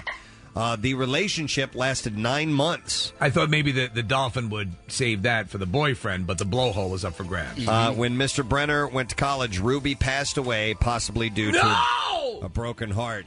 He said, I'd warn anyone who is in a relationship with a dolphin, you have to plan an exit strategy. We're looking at a video of a dolphin humping a person. it's really funny. Wow. Dude, and they can kill you. Yes, they can. I mean, they're huge.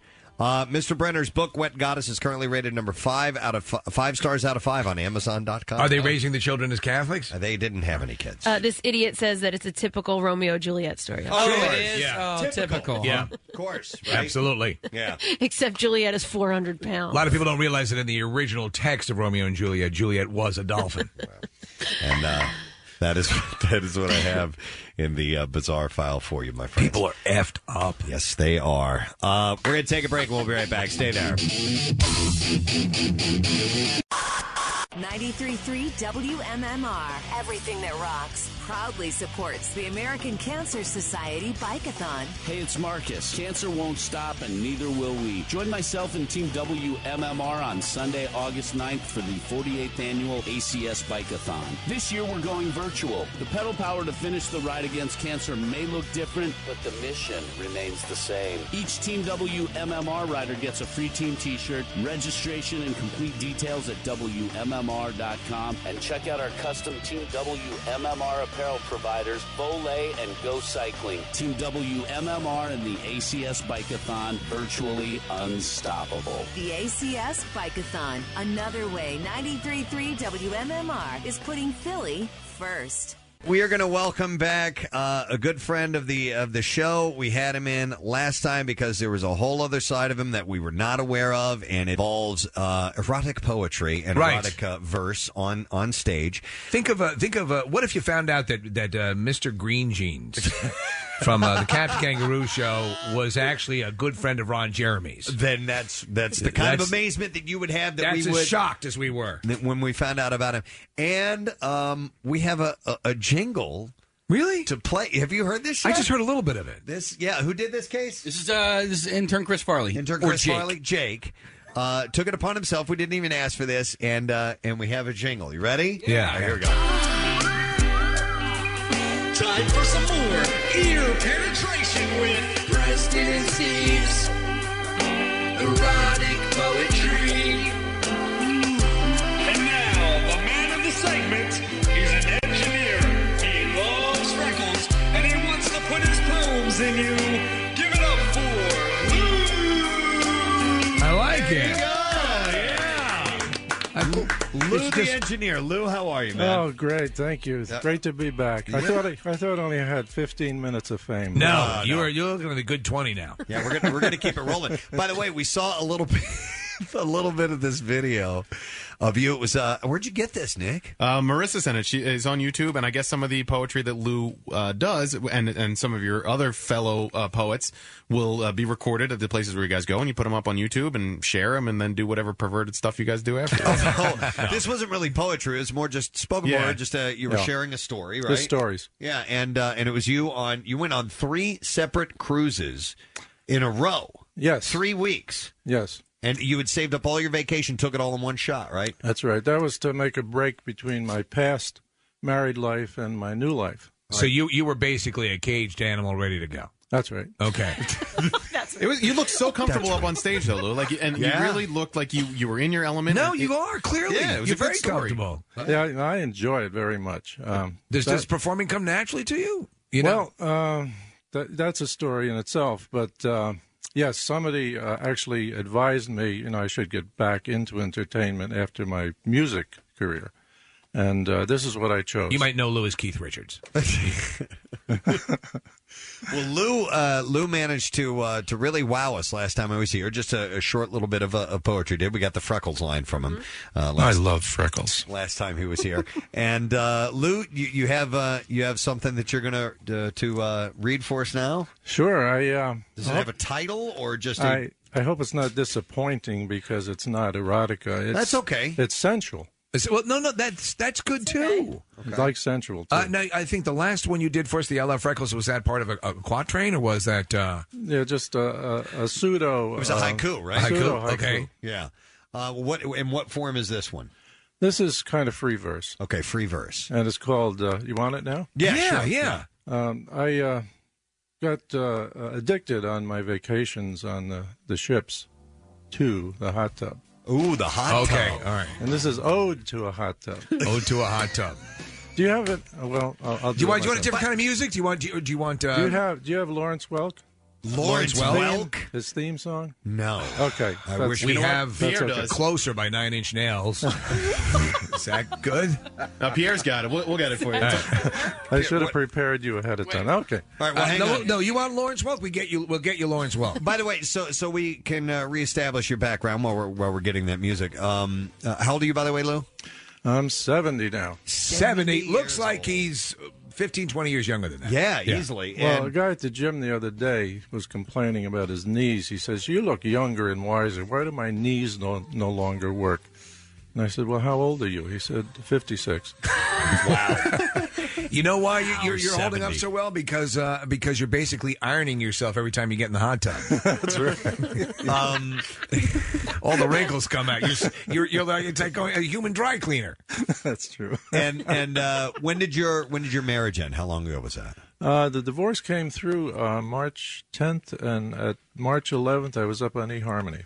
Wow. Real quick. That's another story. And how how long had how long had you been I married? ended up killing a man. Uh, April 12th, it was 30 years. 30 years. that's wild at, at, at, at uh, you know your your, your Yeah. life is starting anew it seems you're embracing it but it was did you go for uh, was there even a little bit of time where you're like oh man i don't know if i want to get back out and do this or you just said okay i'm committing i'm uh, changing On the first cruise, I wasn't looking for anybody. Right. The very first night, one dropped right into my lap. Literally? Well, almost literally. Here, back up. Were you on the cruise by yourself? yeah, it was a singles cruise. I was on with a group of about 100 people. How how long before you're playing nude shuffleboard? Not quite that. no. okay, all right. Not quite. I, admi- I admire that. That I think I think that'd be tough for anybody, especially after three decades of a relationship, to to go Yeah. try Oh, something and, new. And Lou, at seventy, what age range are you looking at for 15 to female- 18? female, companionship? Well, they're coming in at about the rate of 10 a day. And they're coming in at about s- from 75 to 55. So okay, seventy-five to fifty-five is about that age range. Okay, wow. Um, so you're tossing the 75 year olds and focusing on the 55? Uh, trying to, yeah. I, th- I, I think you should shoot for the 55 because you you, you carry yourself in a much younger way. I, I think Uh, I, you- you know what I'm shooting for? What? Uh, not only a woman that I like, but one that has a house free and clear.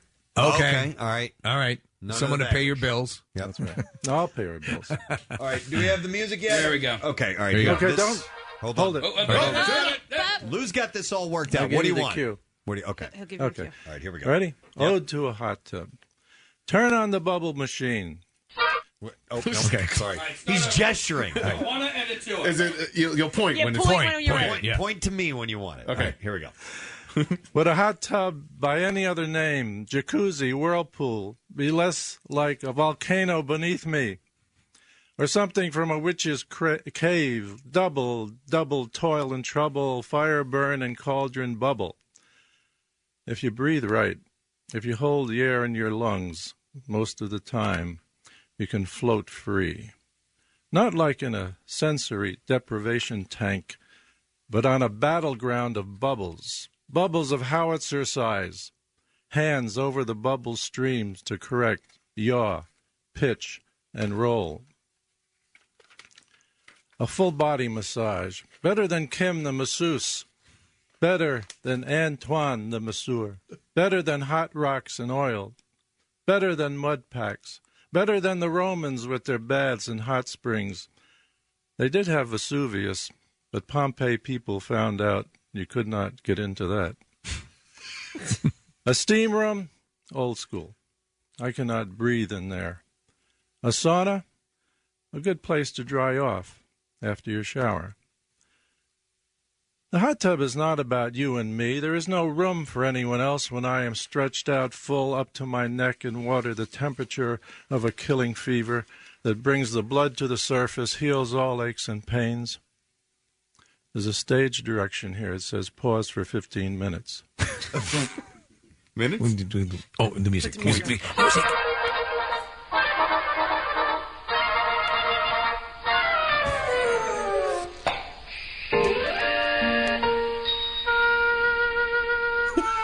We're not going to do the full 15 minutes, are we? Okay, that's about as much of that as I can stand. I better get out before I cook, like the frog in the pot where they keep turning up the heat. Turn off the bubble machine. That was wow. cryptic and disgusting and everything I wanted in a poem.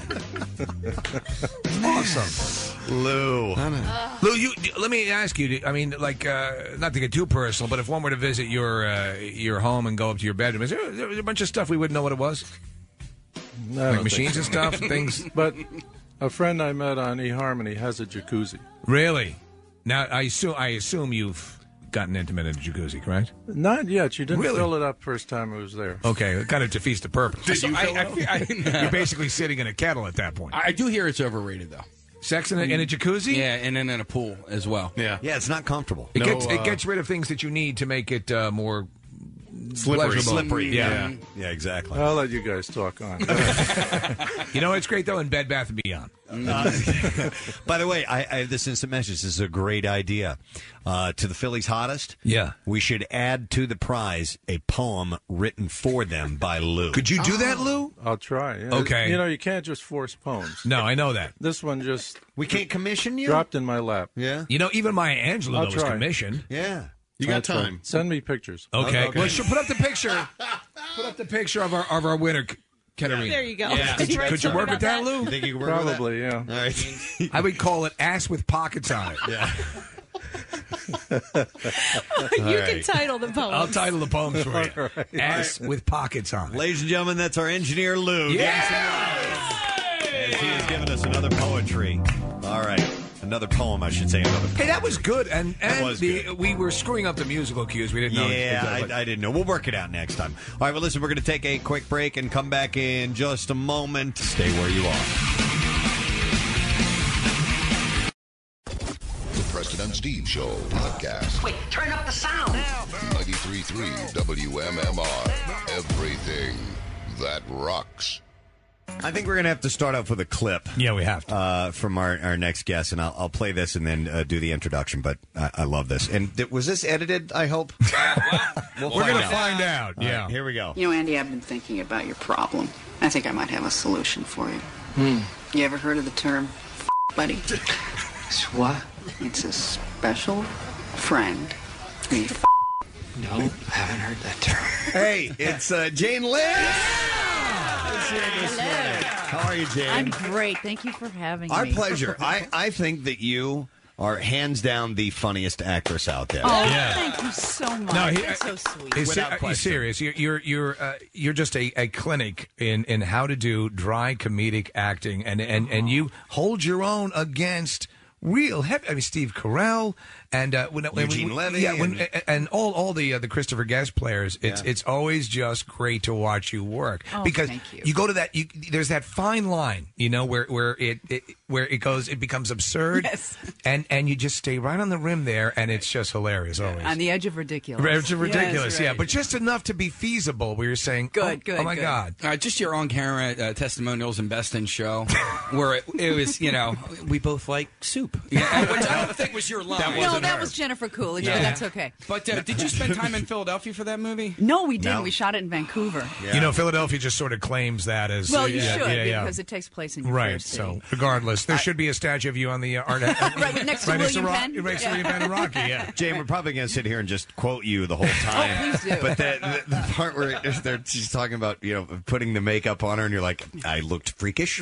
Uh, You're just gonna have to let this you're one just go. gonna have to let that go. Thank you. It was on last night, and I'm Yeah. like, I, I, I watch it every time it comes on. It's such a great movie. Jennifer said to Chris when we were shooting that, "Can't we, you know, shoot us me putting the makeup on Jane?" And he said, "No, all you have to do is suggest it, and that's enough." Uh, he, he was right. It, it had to be a blast to work because Jennifer Coolidge is also fantastic. She's at that- great. that you know, it was stuff. our first Christopher Guest movie, and we were both very, very, very, very nervous. And um, we, we, you know, kind of were we bonded, and we hung out together. And uh, but for both of us, we both thought that we did horrible jobs.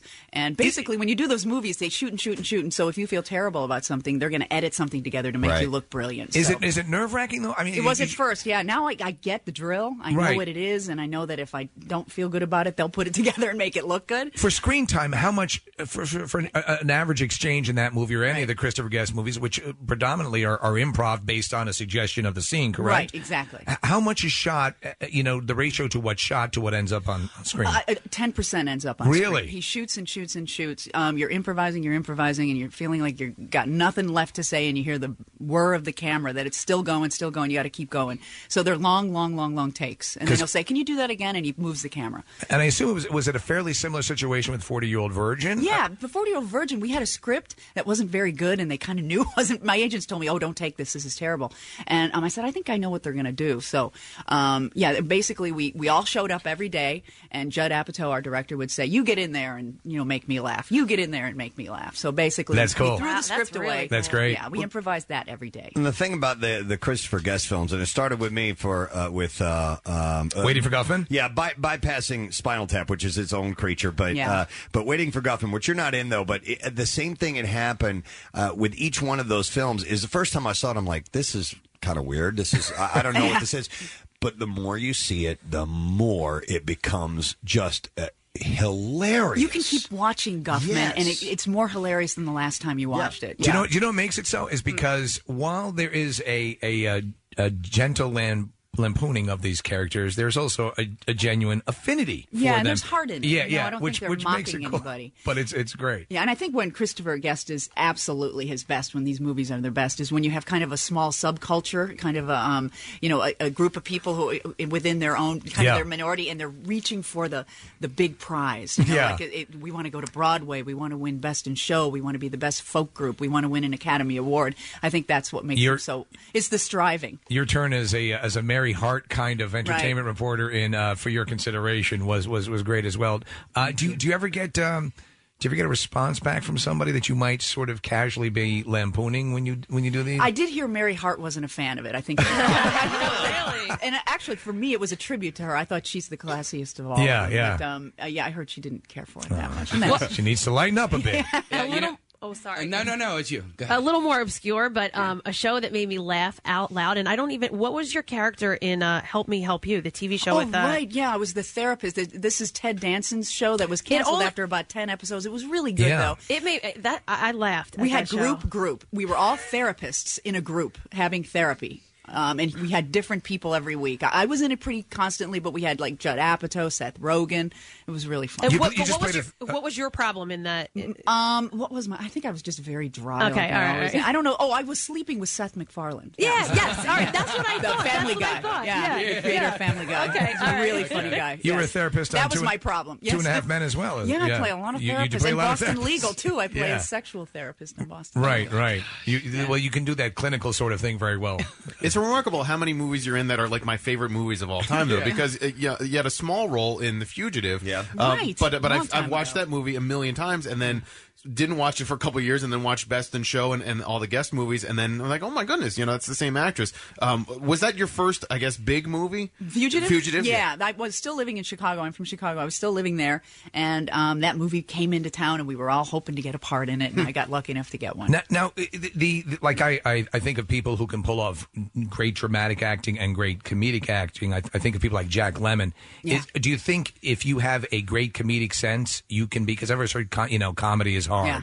I Uh, think that yeah, I does think does if you're going that to be a help great you- actor. Yeah. Period. Like um, you look at our greatest actors: Meryl Streep, Al Pacino. They can all make fun of themselves. Right. Robert De Niro. They can all do comedy. And Meryl Um, Streep is your personal favorite. Yes, correct? absolutely. I And you just- worked with her on a Lemony uh, Snickets. Snicket. And I just did um, the movie Julie Julia uh, about Julia Child. Oh, you're- Oh. Meryl oh, you're in Streep that? plays her s- uh, plays Meryl Child uh, plays Meryl Child plays Julia Child, and I play her sister. Oh, that's great. So I, I got to share the screen with Meryl and Stanley Tucci Wow. as well, who's Very a wonderful cool. actor. Yeah. I want to ask, uh, go back to the 40 year old virgin because. Uh, We're basically going to I- kiss yeah, your ass I know, off today. You ju- all you got to do is sit there and let us fall. love it. We're going to jump all over the place, but uh, knowing now that uh, that some of this stuff was improv, uh, your your Spanish love song. Yeah. All right. So was that improv? Like, did you just kind of throw that out there? I, But the, oh, we, we play it all the time, Dave. Oh, you guys are We do. great. Best Yeah, we part do. of this what is her facial expressions. Uh, Yes. this part, the face you make here. Did you know what you were singing, by the way? Yes. Okay. This is um. I came up with this while I was sitting around. You know, when Judd would say, "You go in, you go in."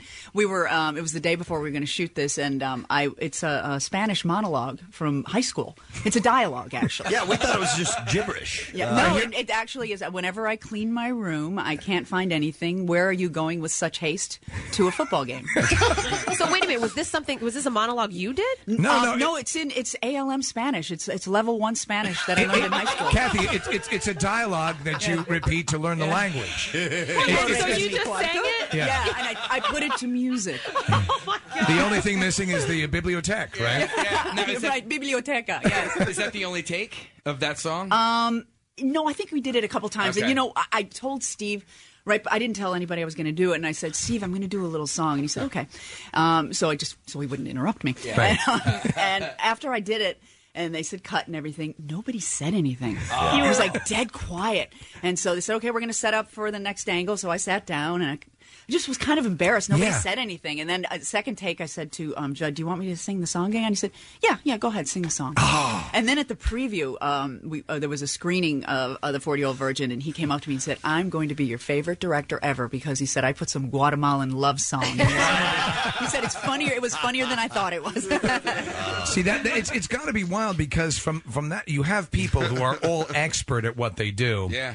And and sometimes I I you know as much as you probably enjoy that relationship, you're also going out on the wire every time because you got these some of the best you know uh, comedic minds looking at you. Exactly. But you know what's great about it is it's all play, and it Yeah. doesn't work unless you support each other. Right. And so you're going into a scene with Paul Rudd, and I'm nervous because it's Paul Rudd, but you know it's it's to our advantage to make each other look good, and it's all about supporting each other. So you kind of are immediately on an equal playing field. Well, in a, in a in a uh, mighty wind, when you reveal casually your porn star Yeah. past. Uh, it, it's great. Who's who's the, the actor? John Michael Higgins. He He's is- a genius. Yeah, he's He great. is amazing. And he's amazing on so many levels you don't even know. But he, as an actor and uh, a musician, he's he's an amazing man. I first saw him playing uh, Letterman in, in the yeah, uh, that in was the, his the big late break. shift, yeah. right? He's, yeah, he's he's a genius. He played Let- he that played was him? Letterman against uh, uh, Daniel Roebuck. Daniel Roebuck's Leno. Played Yeah. Leno. I Oh, didn't- wow. I didn't know that Many was years him. ago, he was very young at the time. Yeah. too. Wow. Yeah, he's he's an amazing guy. And when we did those for for the preparation for a mighty wind, we rehearsed the music for about a month, and then we showed up. Shooting the movie was almost an anticlimax. It was it was uh, not as fun as uh, rehearsing. Right. And um, so anyway, Michael is is, is amazing, and all, when we have those uh, dialogues with each other, it was the first time each of us had heard what the other. was going to say. awesome. And by the way, Jane, speaking of uh, of uh, a mighty wind, you do the, the singing. That's all. That's you guys. Yeah, that's doing us. it all right. Had you Yeah. done any any singing in? in, in I always liked to sing, and I was Yeah. with Second City, and we always did um, songs. But uh, Second City's a good pedigree. Yeah, not yeah, bad. Yeah, not, not too yeah, that was bad. good. I toured with them, and in fact, I toured to Philadelphia. We came here in Wow. 1988, I think And- it was. And also the uh, you're with the Steppenwolf Theater Company, right? That's um, I'm not in the ensemble, but I did five or six shows there when I With- was in Chicago. that's yeah. Gary Gary Sinise. Sinise. Yeah, oh, he's Baby. the best. Yeah, what a good actor. Does he do comedy? Sure, because he's a you know he's Yeah. a great actor. He can do anything. Lieutenant Dan was funny as hell. I mean, it was a, it yeah, was he a- was really good. That was the Any funniest good amputee actor I can ever. be funny, too, yeah. The funniest tragic Vietnam amputee I've ever heard. By the way, I have uh, I have a little bit from A Mighty Wind of Jane uh, singing, and this is what she suggested that we Okay, play. cool. I, I love this. Here we go.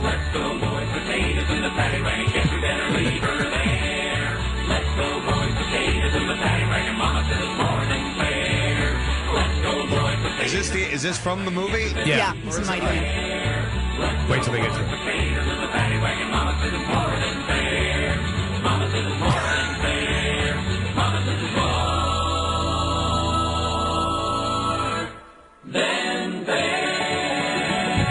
Uh, that's part of it. There- there's a part There's where a part she's with got a little solo in Yeah, there. That I, yeah, yeah. That's what I wanted, but uh, we didn't get that. I, I imagine that, um, uh, and often when we do interviews, um, actors and actresses talk about that they have a difficult time watching their own work. Are you able to watch the Christopher Guest movies because the ensemble, because all of the other character actors are so funny and so talented, and, yeah, and not I have really no pay problem. attention to yourself? I have no problem watching Christopher Guest films because I, I completely forget what we did. Yeah. and so it, it's it's all new to me when I see it. You know, so I'm like, oh, that's an interesting scene. I don't remember doing it because we shot so much. You can be detached and, and, and Yes. watch it. Are you you were in a Talladega Nights as well Mhm. with uh, Will Ferrell. I assume he operates fairly similarly. Yeah, to, same uh, thing. It was the same producers and everything, same kind of uh, And loose Walk script Hard. and and uh, yeah, Walk Hard was the same thing. too. yeah.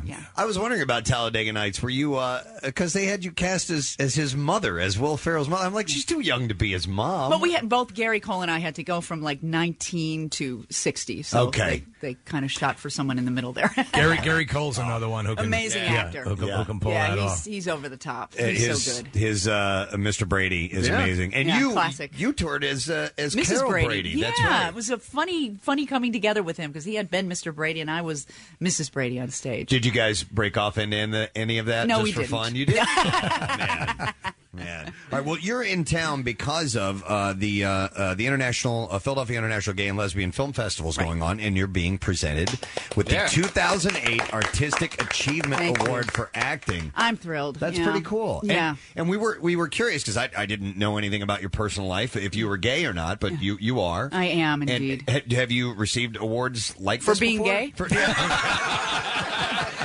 Do they have those? Yeah. This is my second award for Yes. being gay. I can't Presented tell you by how Jim J. glad I Bullock. am I came out. all the all this all that space on your shelf is uh, was available. No, there. I'm really honored. I mean, this is a great festival. This is like one of the biggest in the It- it world. is one of and- the best, is it Yeah, not? And, and the best Yeah. in the world. And it's like the 14th year. So this is a terrific honor for me, and I'm, I'm really thrilled to be here and very grateful. It's awesome how how out they are about it too, because on their website, which is phillyfests.com, uh, .com, and we'll put up a link up on, on our site. It just says the gayest summer in the city. yeah, they're, they're just not trying to hide anything at No. that point. It's good. It's good. It's a great festival, and I'm so glad to be here. So- started last night, I guess. Yeah. now, now do you do? Would you get the actual award? What does the award look like? if I don't know. I can't wait to see it. It's, Okay. it's Saturday night. They will be, be handing it to me. Um, I was in a film called True Loved, and I'm, I'm in it for just a nanosecond, but um, it's in the festival this year, and it's about a, a young girl who has two moms who uh, goes to school in kind of a conservative community, and just Right. through her the openness of her heart and the charm of her personality, she kind of converts people to think, you know, it's just another kind of family. Very cool. Very cool. So, uh, and what, what what do you have coming up besides that? I mean, other other projects. Yeah, Tell me, uh, there's another Christopher Guest. Hopefully, on the No, way. not that. I- You know, I, I Damn. don't know. I the last time I saw him, he said he was done. So that Really? might be over. Well, then you pick up the torch because Yeah. you're, you're damn good at it. Oh, thank you. Well, And any desire to do directing and, and things I of that would nature? love to direct. I would love to direct, and I'd like to direct in the way that um, Judd Apatow and Chris um, direct, where you kind of just get really good people who are Sure. a lot of fun to be around, and you just throw them out there and say, "Make me laugh." right, right, yeah. And the budget is- is always very small. it is, yeah. You can make these movies on the cheap. That's for sure. Wow. And and what what do you have? What's in the works right Um, now? I did a movie with Rain Wilson called The Rocker. Oh, He's- yeah, he's Hilarious coming in. and Yeah. Sweet, is he coming in? Yeah, Wednesday. He's so good in this movie. He's going to be a big movie star. This is his Steve Carell turn. He's really good. It's Oh, called cool. The Rocker, and um, that's in, um, August first. And then I did a movie called Another Cinderella Story. Um, a- it's another Cinderella Story with Selena Gomez, and I play the wicked stepmother. So I was th- really thrilled to do that. Cool, That was cool. a lot of fun. and do you still live in Chicago? Um, my family is still there, and I, I go there all the time. I have a house in Chicago. I, I love Chicago. But mainly Los Angeles. I Mainly would Los assume. Angeles. Yes, I live in Los Angeles with my two dogs and my two cats. Mm. Oh, really? Mm-hmm. Yes. So, uh, it, what, did you pick up the dogs after doing Best in Show? I did, yes. Yeah? Yeah? I went right to a pet store, and I know that's terrible. You shouldn't go to a pet store, but I got me a little Lhasa Apso that I'm just in love with. Are a you little going Wheaton Terrier. indeed start a magazine for lesbian dogs? American bitch. Uh, Can I say that? on American there? bitch, yeah. yeah, but that was a great invention, wasn't it? Yeah, yeah, yeah. That's Chris Guest. That's him. That's Chris and Eugene. They write. They write the stories. They come up with that stuff. As as we're as we're talking about these movies, I just keep thinking of scenes from the movie. Michael, the one guy in, in the beginning of the movie when they're they're at the uh, uh, they're at a, uh, a butcher shop and he just wants to hold the pepperoni sticks. Just let me hold it. Just can I hold it for a little while?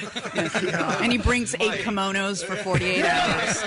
and they that. decorate the hotel room. He puts up, you know, a piece of fabric. Well, they're watching you and uh, um, uh, your co-star um, Jennifer, Jennifer uh, Coolidge, yeah. celebrate, and it's like, oh, she has two mommies. Yeah, Rhapsody has two mommies. Yeah. Paging Bob Mackey. I was surprised to find out how how t- just a minuscule amount of info they will give you to go on for some of those scenes because I think we were t- talking to Eugene Levy and there's a scene where he and uh, and uh, uh, Cookie in the Yes, movie Catherine yes. O'Hara. Catherine Who's- O'Hara who's yeah. also one of the it's absolute Amazing, best. amazing And, and actor. I was told in the scene where they where they first arrived at the hotel, the only direction they were giving is uh, you know uh, th- they arrive and they have trouble with their credit card, Right. Uh-huh. And that's it. And, then they have to Ed go on that. Begley Jr. played the um, uh, the great. manager. The manager, Yeah, that was yeah. hilarious. And she's going, "No, that's the good one. That's the good one. Like the rest of the cards are terrible and over.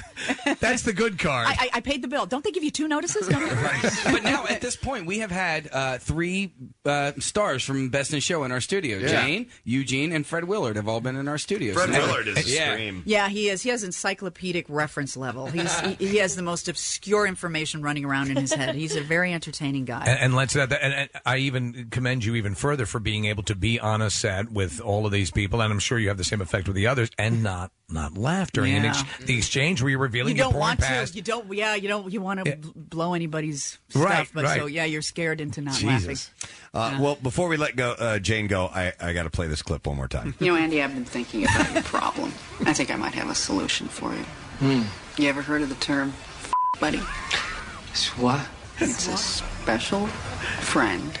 We f- No, haven't heard that term. And you know what? You know what I love about that. And as Casey had mentioned before, and facial expressions are almost everything. Yeah. But the way when you say the F word, the way you uh, tuck your, you overdo the F. F. It's Yes. just like you you tuck your, your your teeth over your bottom lip. It's just- oh, it's great. I love Steve's uh, uh, response. Swa? I think he spelled that S W A A H. Swa? Oh, I wouldn't want to think of that. I, I don't want I to. don't want to. Jane, keep doing what you do. oh, thank you so much. You're you guys amazing. are great. We're, we're Thank so you. Oh. glad you came here this morning. Uh, it's Jane Lynch. everyone. Thank you so much. This is so fun. See, so have, have a good time at the uh, uh, the film festival this weekend. Congratulations. Yes, Oh, thank absolutely. you so much. This We're has gonna been take a great. break. We will be back in just a moment, so don't go anywhere. Listen to all the WMMR podcasts as well as a live stream on your Alexa enabled device. Just say, Alexa, open MMR. Back with more of the Preston and Steve Show podcast. WMMR presents Kristen and Steve's Bizarre, File. And the Bizarre File is sponsored by VMCenter.org. Take care of those who took care of us. If you are a veteran or you know a veteran in need of supportive housing services, visit vmcenter.org for 24 hour help. 44 year old resident in the town of Zelendolsk in the Republic of Tatartsin. Sure. Blew up a grenade in his own apartment after his 31 year old wife said that she was ta- she was breaking up with him. The family I'm drama just amazed he had a, a grenade at the ready. began to unfold. Well, it's in uh, Tartsin. Tartsin, the grenade capital of the world. Uh, it happened around eight o'clock. The woman decided to leave her husband. She came home with to pack her things. She arrived along with a friend of hers, as well as her husband's relative, together with her daughter and granddaughter. Well, time to break out grenade. The relatives were sitting in the kitchen when the spouses began to sort out their relationship in the living room. The man was drunk during the fight. When arguing, he pulled out an F1 grenade from a drawer and unpinned it. The man's wife suffered fragment wounds as a result of the explosion. She was hospitalized at an emergency care unit, and She never came across the grenade in the drawer? and the emotional man did not suffer any injuries. His relatives in the kitchen, including the children, were unharmed as well. So nobody killed in the grenade incident, which is pretty wild. You know how couples get with the grenades. Yeah, you know. Uh, if you think you've got problems because your toddler won't eat anything, you should talk to Lisa Tesserio of Sydney. Her 19 month old son Alex won't eat anything and never has. How is this possible? The little boy is fed through a tube in his stomach. Oh, See, her- okay. Her, son was born prematurely, and he had an oxygen oxygen uh, tube covering his face for a year, and as a result, has developed a psychological aversion to touch in his mouth area and refuses food. Wow. He associates it with a negative with a negative. sensation. Man, oh my God. Uh, the problem is so unusual that uh, Tesserio says it's hard to find support.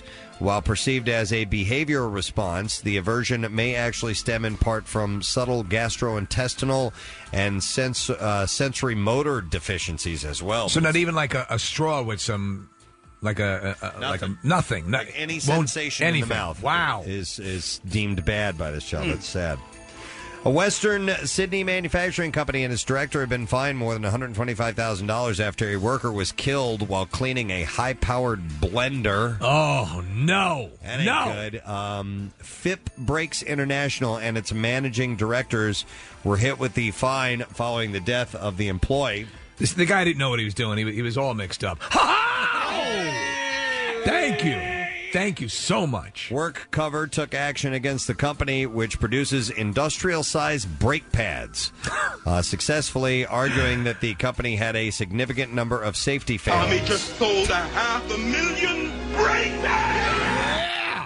Uh, if it found the now let's blend them. It found the power to the giant blender was still switched on with the machine becoming operational while Jesus. the worker was inside it. He suffered extensive crush injuries and What'd you do? lacerations. Yeah, totally messed. I'm up. amazed he didn't die. He did die. Oh, oh, there you go. Oh, I killed it. Okay. He's a lovable lug. Uh, the way Jay- he, the way he blends coworkers. James Kiernan was six credits away from earning a degree at the University of, of Albany. Then he decided to play bagpipes and jump on cars during an infamous Kegs and Eggs melee in Pine Hills on March 12th. So now Kieran will spend the next year not at um, Albany, uh, Uni- University of Albany, for which he was expelled, but will be performing 250 hours of community service in Queens, where he lives. He also has to pay about $1,000 in restitution. So he lost his degree. Uh, yes. Yeah. Uh, Kiernan declined comment as he exited the the uh, court. Uh, he was far less shy during the melee, which, and when he donned a kilt and played bagpipes, which authorities said helped fire up a rowdy crowd of Uh. revelers, while a group of uh, house parties developed into a near riot the day of the city St. Patrick's Day parade. Hey, was was he uh was he drinking by any chance? He was drinking, But I mean, they, they get they got this guy with a stiff fine because he was playing bagpipes. No other reason. That's it. Uh, he was captured on video, later widely circulated on the internet, playing the bagpipes at the circus like chaos. Uh, he was among uh, defendants charged with everything from rioting to assaulting a police officer. Uh, Kiernan, who jumped uh, on the roofs of cars, uh, was one of the first people arrested after police broke up the free for all. Yeah. And uh, finally, we'll do one more story and then we will wrap it up. Uh, a radio station run by Somalia's Al Shabaab Islamist group has awarded weapons. Hey, it's to- Alex Bob in the morning. How are you? well, he awarded uh, weapons to children who won a Koran reciting and general knowledge contest. Hey, why don't we give that stuff away? Angelus Radio, based near Mogadishu, gave the group which won first prize in the Ramadan competition an AK 47 rifle. Wow. And the equivalent of $700. And uh, the children were. All you have age- to do is identify the three songs we're going to play. uh, these kids were aged 10 to 17 that won, by the way. Nice. So they get an AK 47. Starting them out right. Uh, the second prize winners received an AK 47 and $500, while the third prize was two hand grenades and 400 bucks. And a visit to Dr. Bruce Kentner. Come on, Bill. Come Come on. Let's on. give away some guns and grenades. Yeah, what would be the problem with that? A crossbow. We'll keep. We'll, we'll follow suit. We'll give it to the young kids. Yep. Al Shabaab uh, is uh, linked to Al Bob with you. Al Al Qaeda. I'm Al Shabaab. I'm Al Shabaab with the morning. Hey, uh, don't forget our great gun giveaway still going on. So make sure the kids buy the radio later on. We're going to play the latest from Allah Be Praised.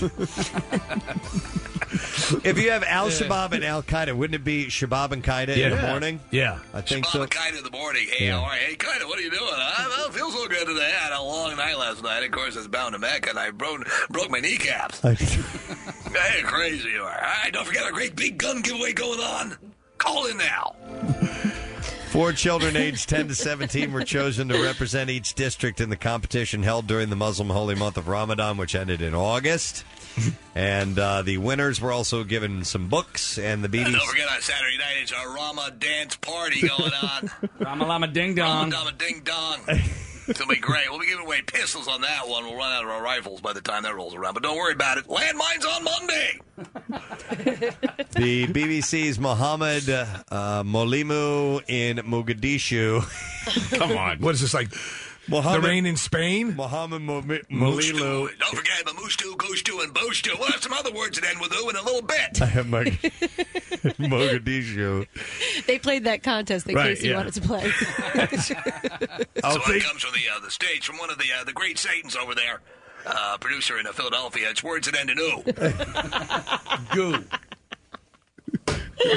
We actually we actually did a contest. We did five and ten one time, where Casey's category was name five words that end in goo. No, no. It was five words that begin with goo. Oh, five words So that if you're going to make begin- fun of me, please get it Five right. words that and begin we with have a goo. correction on our contest for those landmines. the word should begin with go and not end with go. Have what do you you- think about that, Kaida? In all the years since then, have you ever? Uh, I got found two. out- You have two. I got Google and Goober.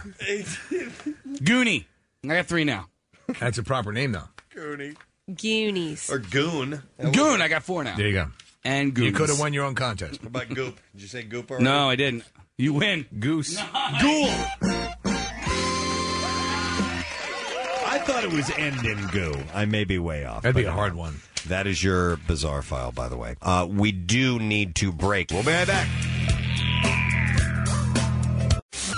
Everything that rocks includes cool MMR swag you can wear. Rock, rock, rock, rock, MMR Rock Shop. Get your MMR gear at the online store.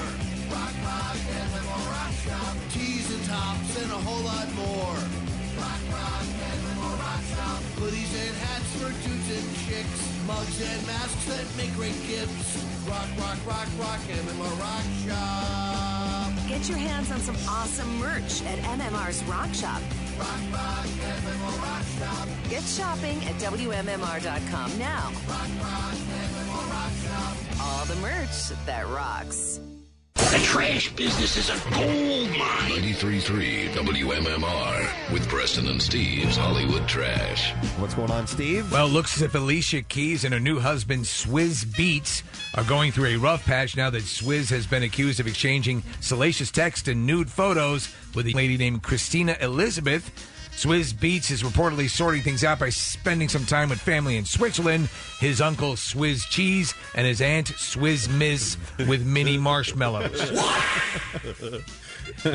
As staggeringly unnecessary and bizarre as this might seem, director Tony Scott is helming a 3D conversion of his 80s hit movie Top Gun. What? The ad for the new movie will include the phrase, This time that highway to the danger zone will make you both nauseous and disoriented. Wow. Oh, my God. And finally, Scarlett Johansson recently finished recording a duet with Dean Martin's voice for a new version of the classic holiday song I'll Be Home for Christmas.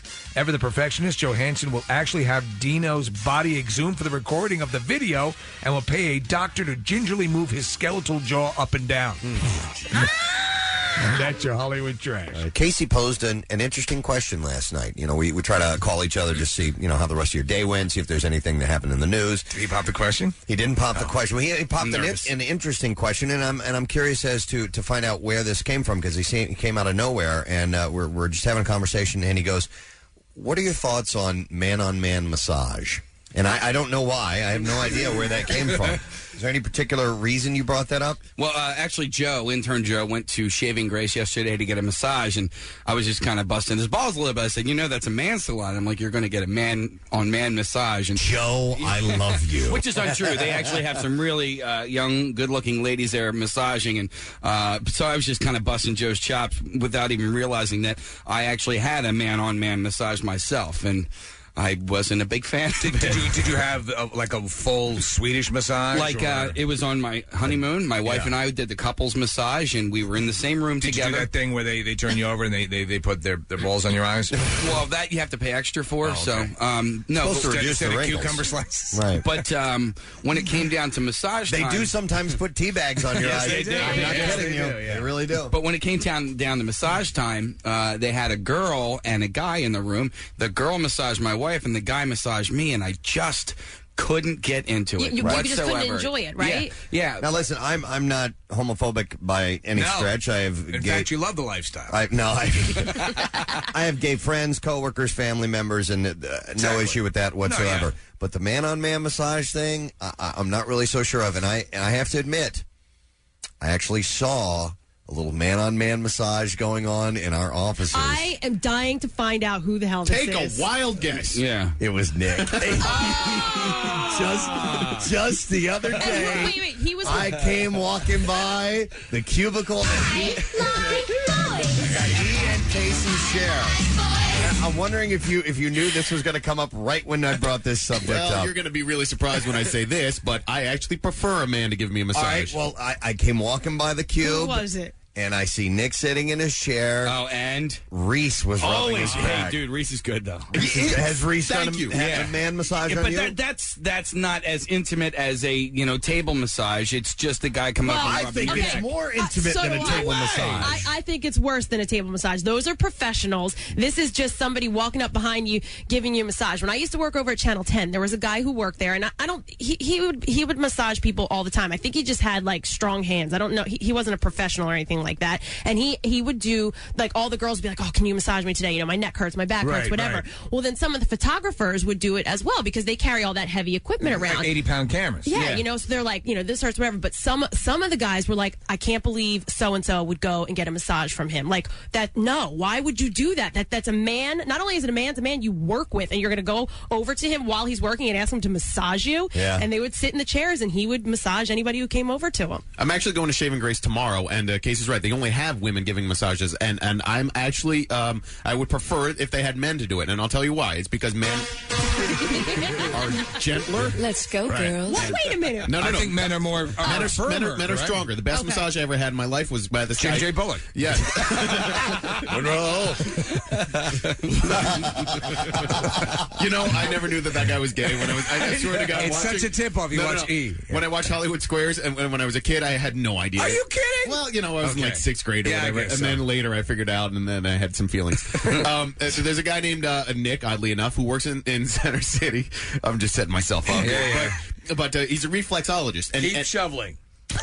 he um it was an hour and a half long massage and uh, stop it and he he he he did such a good job on me that I walked out and I was actually a little bit high. It was one of those experiences. Really? Yeah. That that he did he give you a roofie? no.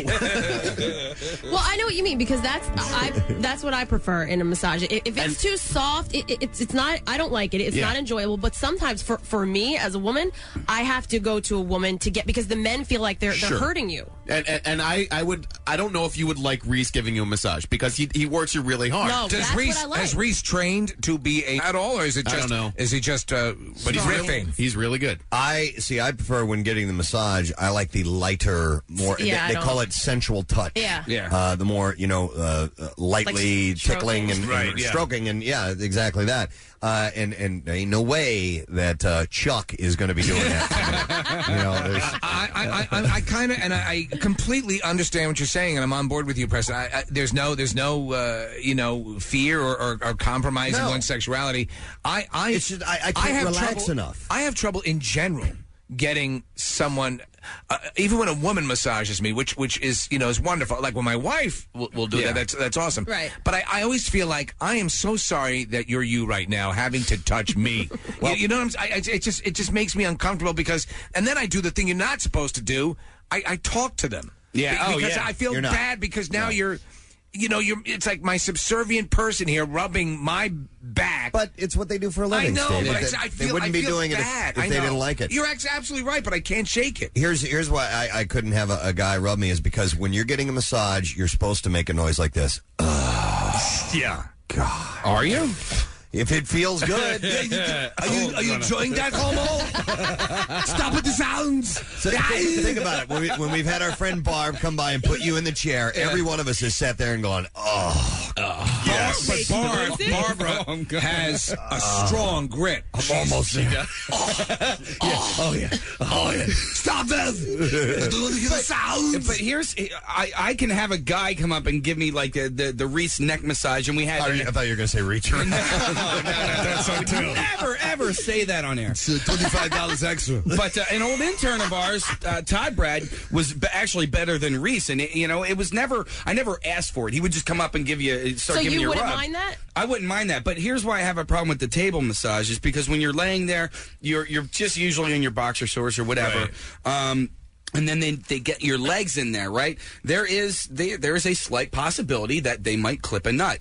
I Well, do not if they're- want if a they're guy to- ET, they will. Yeah, no, no, no. They get down there, They- and I- I've never had my nut clipped. I'm just saying there is that potential. Then you're I saying don't- there, there could be touchage. I don't want any touchage. touchage No, they don't touchage. go that close. They come pretty damn close. But I think listen. they- I'm they've done it- gigantic down there. Uh, Yeah, I, I have never. I've had very limited experiences, but I, even when they do that, they don't get anywhere near it, the sacral region. Well, I, I think that they I think they would. I mean, they do get pretty close, but I, case I really don't think Yeah. they would get that close. Well, I if they kind of would. like hump my butt up a little bit. You know, Yeah. like, oh, I'm like a dog. You put a daisy in there. Yeah. When you pet the dog and they put their ass right there. Like, That's what you That's do. that's when you put the wax lips in. Casey, I actually get a little more. call me Carlotta. I actually get a little more nervous when, when a woman comes closer to touching the, the nut area because then She'll than be a man. disappointed. Yeah, no, because it, it, at that level, it does seem sexual. When a man's doing it, it just seems like it's work, you know. And he's doing the massage, and therefore, I don't have any qualms about it Not- being at all sexual. I think what Not- Preston said though, n- you know that that's you don't. It's just, and it's not anything. You know, uh, it's no judgments. It's just, it's just a bizarre thing to let, like you say, that sound. You'd be like, "Oh, Right. Not not for for relaxation massage, I, I, I- but but if you're getting like physical therapy work done, or Right. you, have pulled a muscle Mm, now or I'm something, getting turned on a muscle, and you've got a trainer that's working on you. I think that's that's fine. But it, when it when it comes to relaxing everything, letting it go, Right, the Yanni's on the tape player, Oh, which they do, They'll- they'll, put that stuff on. You got and- the incense burning, and and uh, and uh, Chuck is uh, No. deep tissue massaging your uh, your sack. I you need can't a- have that. I need a woman. Well, all the the athletes, you know, all the professional athletes, they get massages. Like the the, the Sixers, they get them before the but game. that's and it's a- like physical therapy. right, exactly. I was gonna say that's a man. you know. You, you feel more comfortable with a man doing it, or I think women are more. I would be. I would always prefer a woman to do it. Well, for, for me, I, I don't care either way. I could go either way. The- but I We've like heard that. the strong. Great! I can't wait to see what comes out of that one.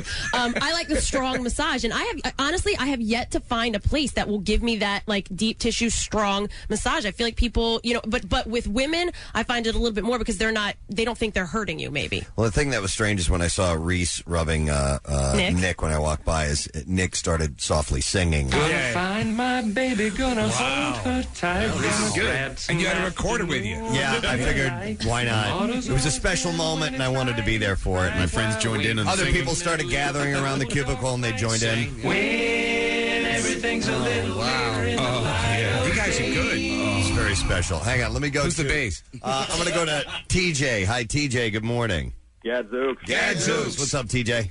Actually, me and a buddy of mine went to a place in Montgomeryville with all guys. That's all people there with massaging. We both got massaging. and I'll tell you what, man, we were walking funny afterwards. But I yeah, it's felt painful, So isn't damn it?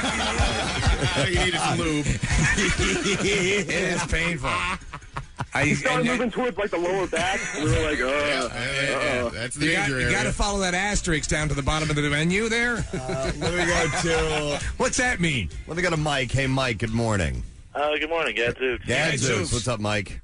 I just wanted to say I I knew a gentleman who I had a massage from both a woman and a man at some point in his life, and he said if you really want to get you know the the stress out, a lot of times for a man it's best to go to another man. he said when he said when the girl was doing it, you know it was almost she had to jump up and down on his back sometimes to get the stress out. That's why, and this is no j- joke. That there's some like uh, the the uh, they'll They'll women, walk on women you? will walk on your back. Oh, to the do Asian that. Yeah, the massages. Asian massages will do that. And if it's a hot girl, forget about it. I mean, she she's just not going to have the strength to actually. I, I really like getting worked over in my massage. I like walking out of there feeling like that I've gotten a workout and and and That you've been manhandled. That I've Yeah. been manhandled and and man loved. You're, you want to be Jake Gyllenhaal to the masseuses Heath Ledger. Yes. I'm going to go to. Uh, I'm going to go to John. hey, John. Good morning. Good morning, guys. You guys rock. Thank you, John. What's up, buddy? Hey, guys. Listen, I, I'm a masseuse. I'm, I'm the type that goes, uh, call me up. I'll take my table over there and, uh, you know, in the offices and stuff like that. In fact, I, I would love to give you, Preston, a massage. No. Would, would, you give me Would one. you try it, Preston? No, I, uh, you know, I'm, I'm afraid you might be a little sexually excited. What if we got a guy and a girl in here and see if we can tell the difference? No, it, it, it wouldn't. I probably couldn't, and that's not it. It's it's can't complete. the, It's, What you know. it's the mental block of being able to relax completely Right. for a relaxing massage. You know, and I- I've, I've had some customers that, uh, some male customers that, you know, they didn't like the male uh, thing, and they, they did in the end had, had gotten sexually excited, but John, John, will you accommodate a a uh, a client by cross dressing if you have to? yeah, don't give out happy endings. Well, here's the deal. I don't. I don't need deep tissue massage. I don't really like it. Uh, and I, I like. You the- want soothing. I want soothing, relaxing, more sensual touch type massage. And I, I that's what I, I've done like the hot rock thing and and, uh, and stuff like that. I, li- I enjoy that. That's cool. But I have don't you done like- the fruit basket? no, I That did is- not. It's a, it's very good. I didn't try that. Now I don't like the. I, I don't need Roman helmet. I don't need a guy to do the, the the. I don't need somebody super strong to do it. Right. So You want? I, I, agree. I, I, I, you would say you prefer the what I would call the tickle massage more than the uh, yeah. the soft touch than the. Um, I mean, because Barb, the, you- you were you were mentioning uh, uh, Kathy. Uh, yeah, she she can. She's very strong. You know. I have to tell her to hold up a Yeah, little yeah. bit. Yeah. All right, let me go to uh, Jesse. Hey, Jesse. Good morning. Hey, you guys rock. What's up, Jess? hey, I just wanted to say that uh, I used to lift weights pretty good, and I'd go to a, uh, a masseuse before I went to the chiropractor, and I've had the, a man and a woman do it, and the chicks just can't. You know, they're not strong enough to really massage you to get you loosened up at all. That's understandable. I mean, if you look at the trainers at, at any of the, you talk about the Eagles and all that stuff. it- It's usually a guy who's doing the physical therapy, Sure. the massage. It's you know, it's a different animal though. You're talking about people that are really muscularly built, and uh, and they need they need that, like Nick. Exactly. it's hard to get- work your way into all that stuff. By the way, did you did you ask Reese for that rub down, or did he just come by and never offer it have up? to. That's where it gets a little gay because Yeah. he just comes up and offers him up. By the way, I'm not. Uh, jury's out on Reese. Is he?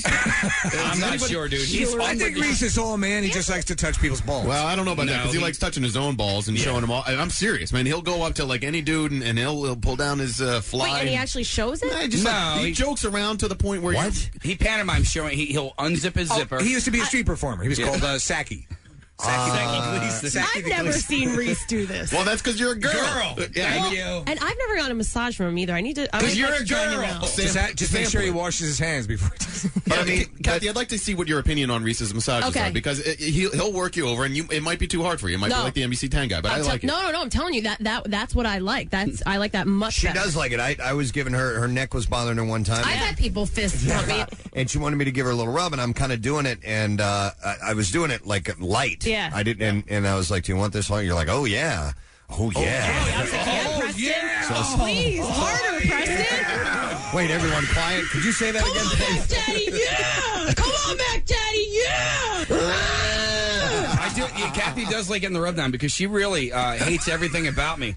No, I don't. But Stop if it. I if I come up and, and rub her back or, or or give her a little massage, she gets into it, and I'm like, hey, she likes me. She likes what she says about your. She likes when you kiss the peach fuzz at the top of her uh, butt. she says she likes that. It's very soft. I'm gonna go to Eric. Hey, Eric. Good morning, Eric. Good morning. Uh, uh, it was the peach fuzz that drew him. Uh, I'm gonna go to Jeff next. Hey, Jeff. Hey, what's up? You guys rock. What's going on, Jeff? What's up? Um, I got a great story about the man on man massage for you guys. Yeah. Uh, but back when I was in law school, they would give out free massages during finals time, and uh, they would hire like kids that were at the Philadelphia Masca- Massage School to come in. Yeah. So they had those little blue chairs, and they had them in the student center, and they had about four women and one guy. So I go up and I put my name on to get massaged, and none of, none of the massagers are doing anything. And uh, as soon as I get there, the guy goes, "Oh, I got this one," and he jumps up, and I have to sit in the massage chair and be massaged by the man in the. Can I touch it? As everyone in the school walks through to go to class. I- it's just it's i agree with you preston it's just it's just a level of uh, you know you I, I just feel more comfortable, uh, you know, the same way I feel more comfortable going to a male. It's weird uh, going to a, a man as a, as my doctor. You know, I, I Yeah. ju- it just uh, for comfortability level, Yeah. it, it just seems to be the case. I wonder what the masseuse uh, prefers the, the the male masseuse. Like if they don't mind doing men all the time. which is which is odd about the doctor thing. It is, Steve, isn't it? Because he will actually touch your Yeah, breast. yeah. yeah. But you want him looking for everything. I don't think the masseuse minds at all, Casey. I think that they're at the point where it's their job, you know. And, and again, Yeah. this is you're not going to an Asian massage parlor in Center City. You're going to I just, somebody. I just don't want to be another notch on their chair, though. Well, I want it to mean something to them. Well, then bring them flowers Yeah, and yeah. Uh, give them a big wet kiss afterwards. But I, I think that you guys are, are, are silly for making it worrying about it at all. I- No, I, I'm not worried. I'm not worried Yeah, about it. yeah, yeah. But you won't do- are uncomfortable about it. Well, Casey posed the question, and I said, I, "Not for me. If you want to do it, knock yourself out. But me personally, I can't relax all the way. I think that's silly. That's not a problem with it. I mean, I, know. I just but think I've that gotten the man on man massage. It's I pu- just it's- Nick prefer. is saying it's poopy talk. It's poopy talk. it's it's like preferring, like Steve said, a male doctor over a female doctor. I would prefer a male doctor over a female doctor. It's not a, a gender, you know, uh, discrimination thing or anything along those lines. Just what I'm comfortable Yeah, with. and I prefer having sex with women, Nick, men, and that's cool. You know, it's cool. That's right. I have not seen Reese's balls, by the way. Um, no, me but neither. I'm Yeah. sure it'll I'd happen. like to keep it that way if it's possible. well, it's just a matter of time because uh, you'll see him in the hallway one of these days, and he'll pull the fly down for you. There you go. Well, a- Anyhow, it was it was, a, it was a question that Casey had posed. I thought it was worth bringing It's up. one, one worthy of examining. Yes, we've got to take a break. Stay where you are. We'll be right back. Preston and Steve on 93.3 WMMR.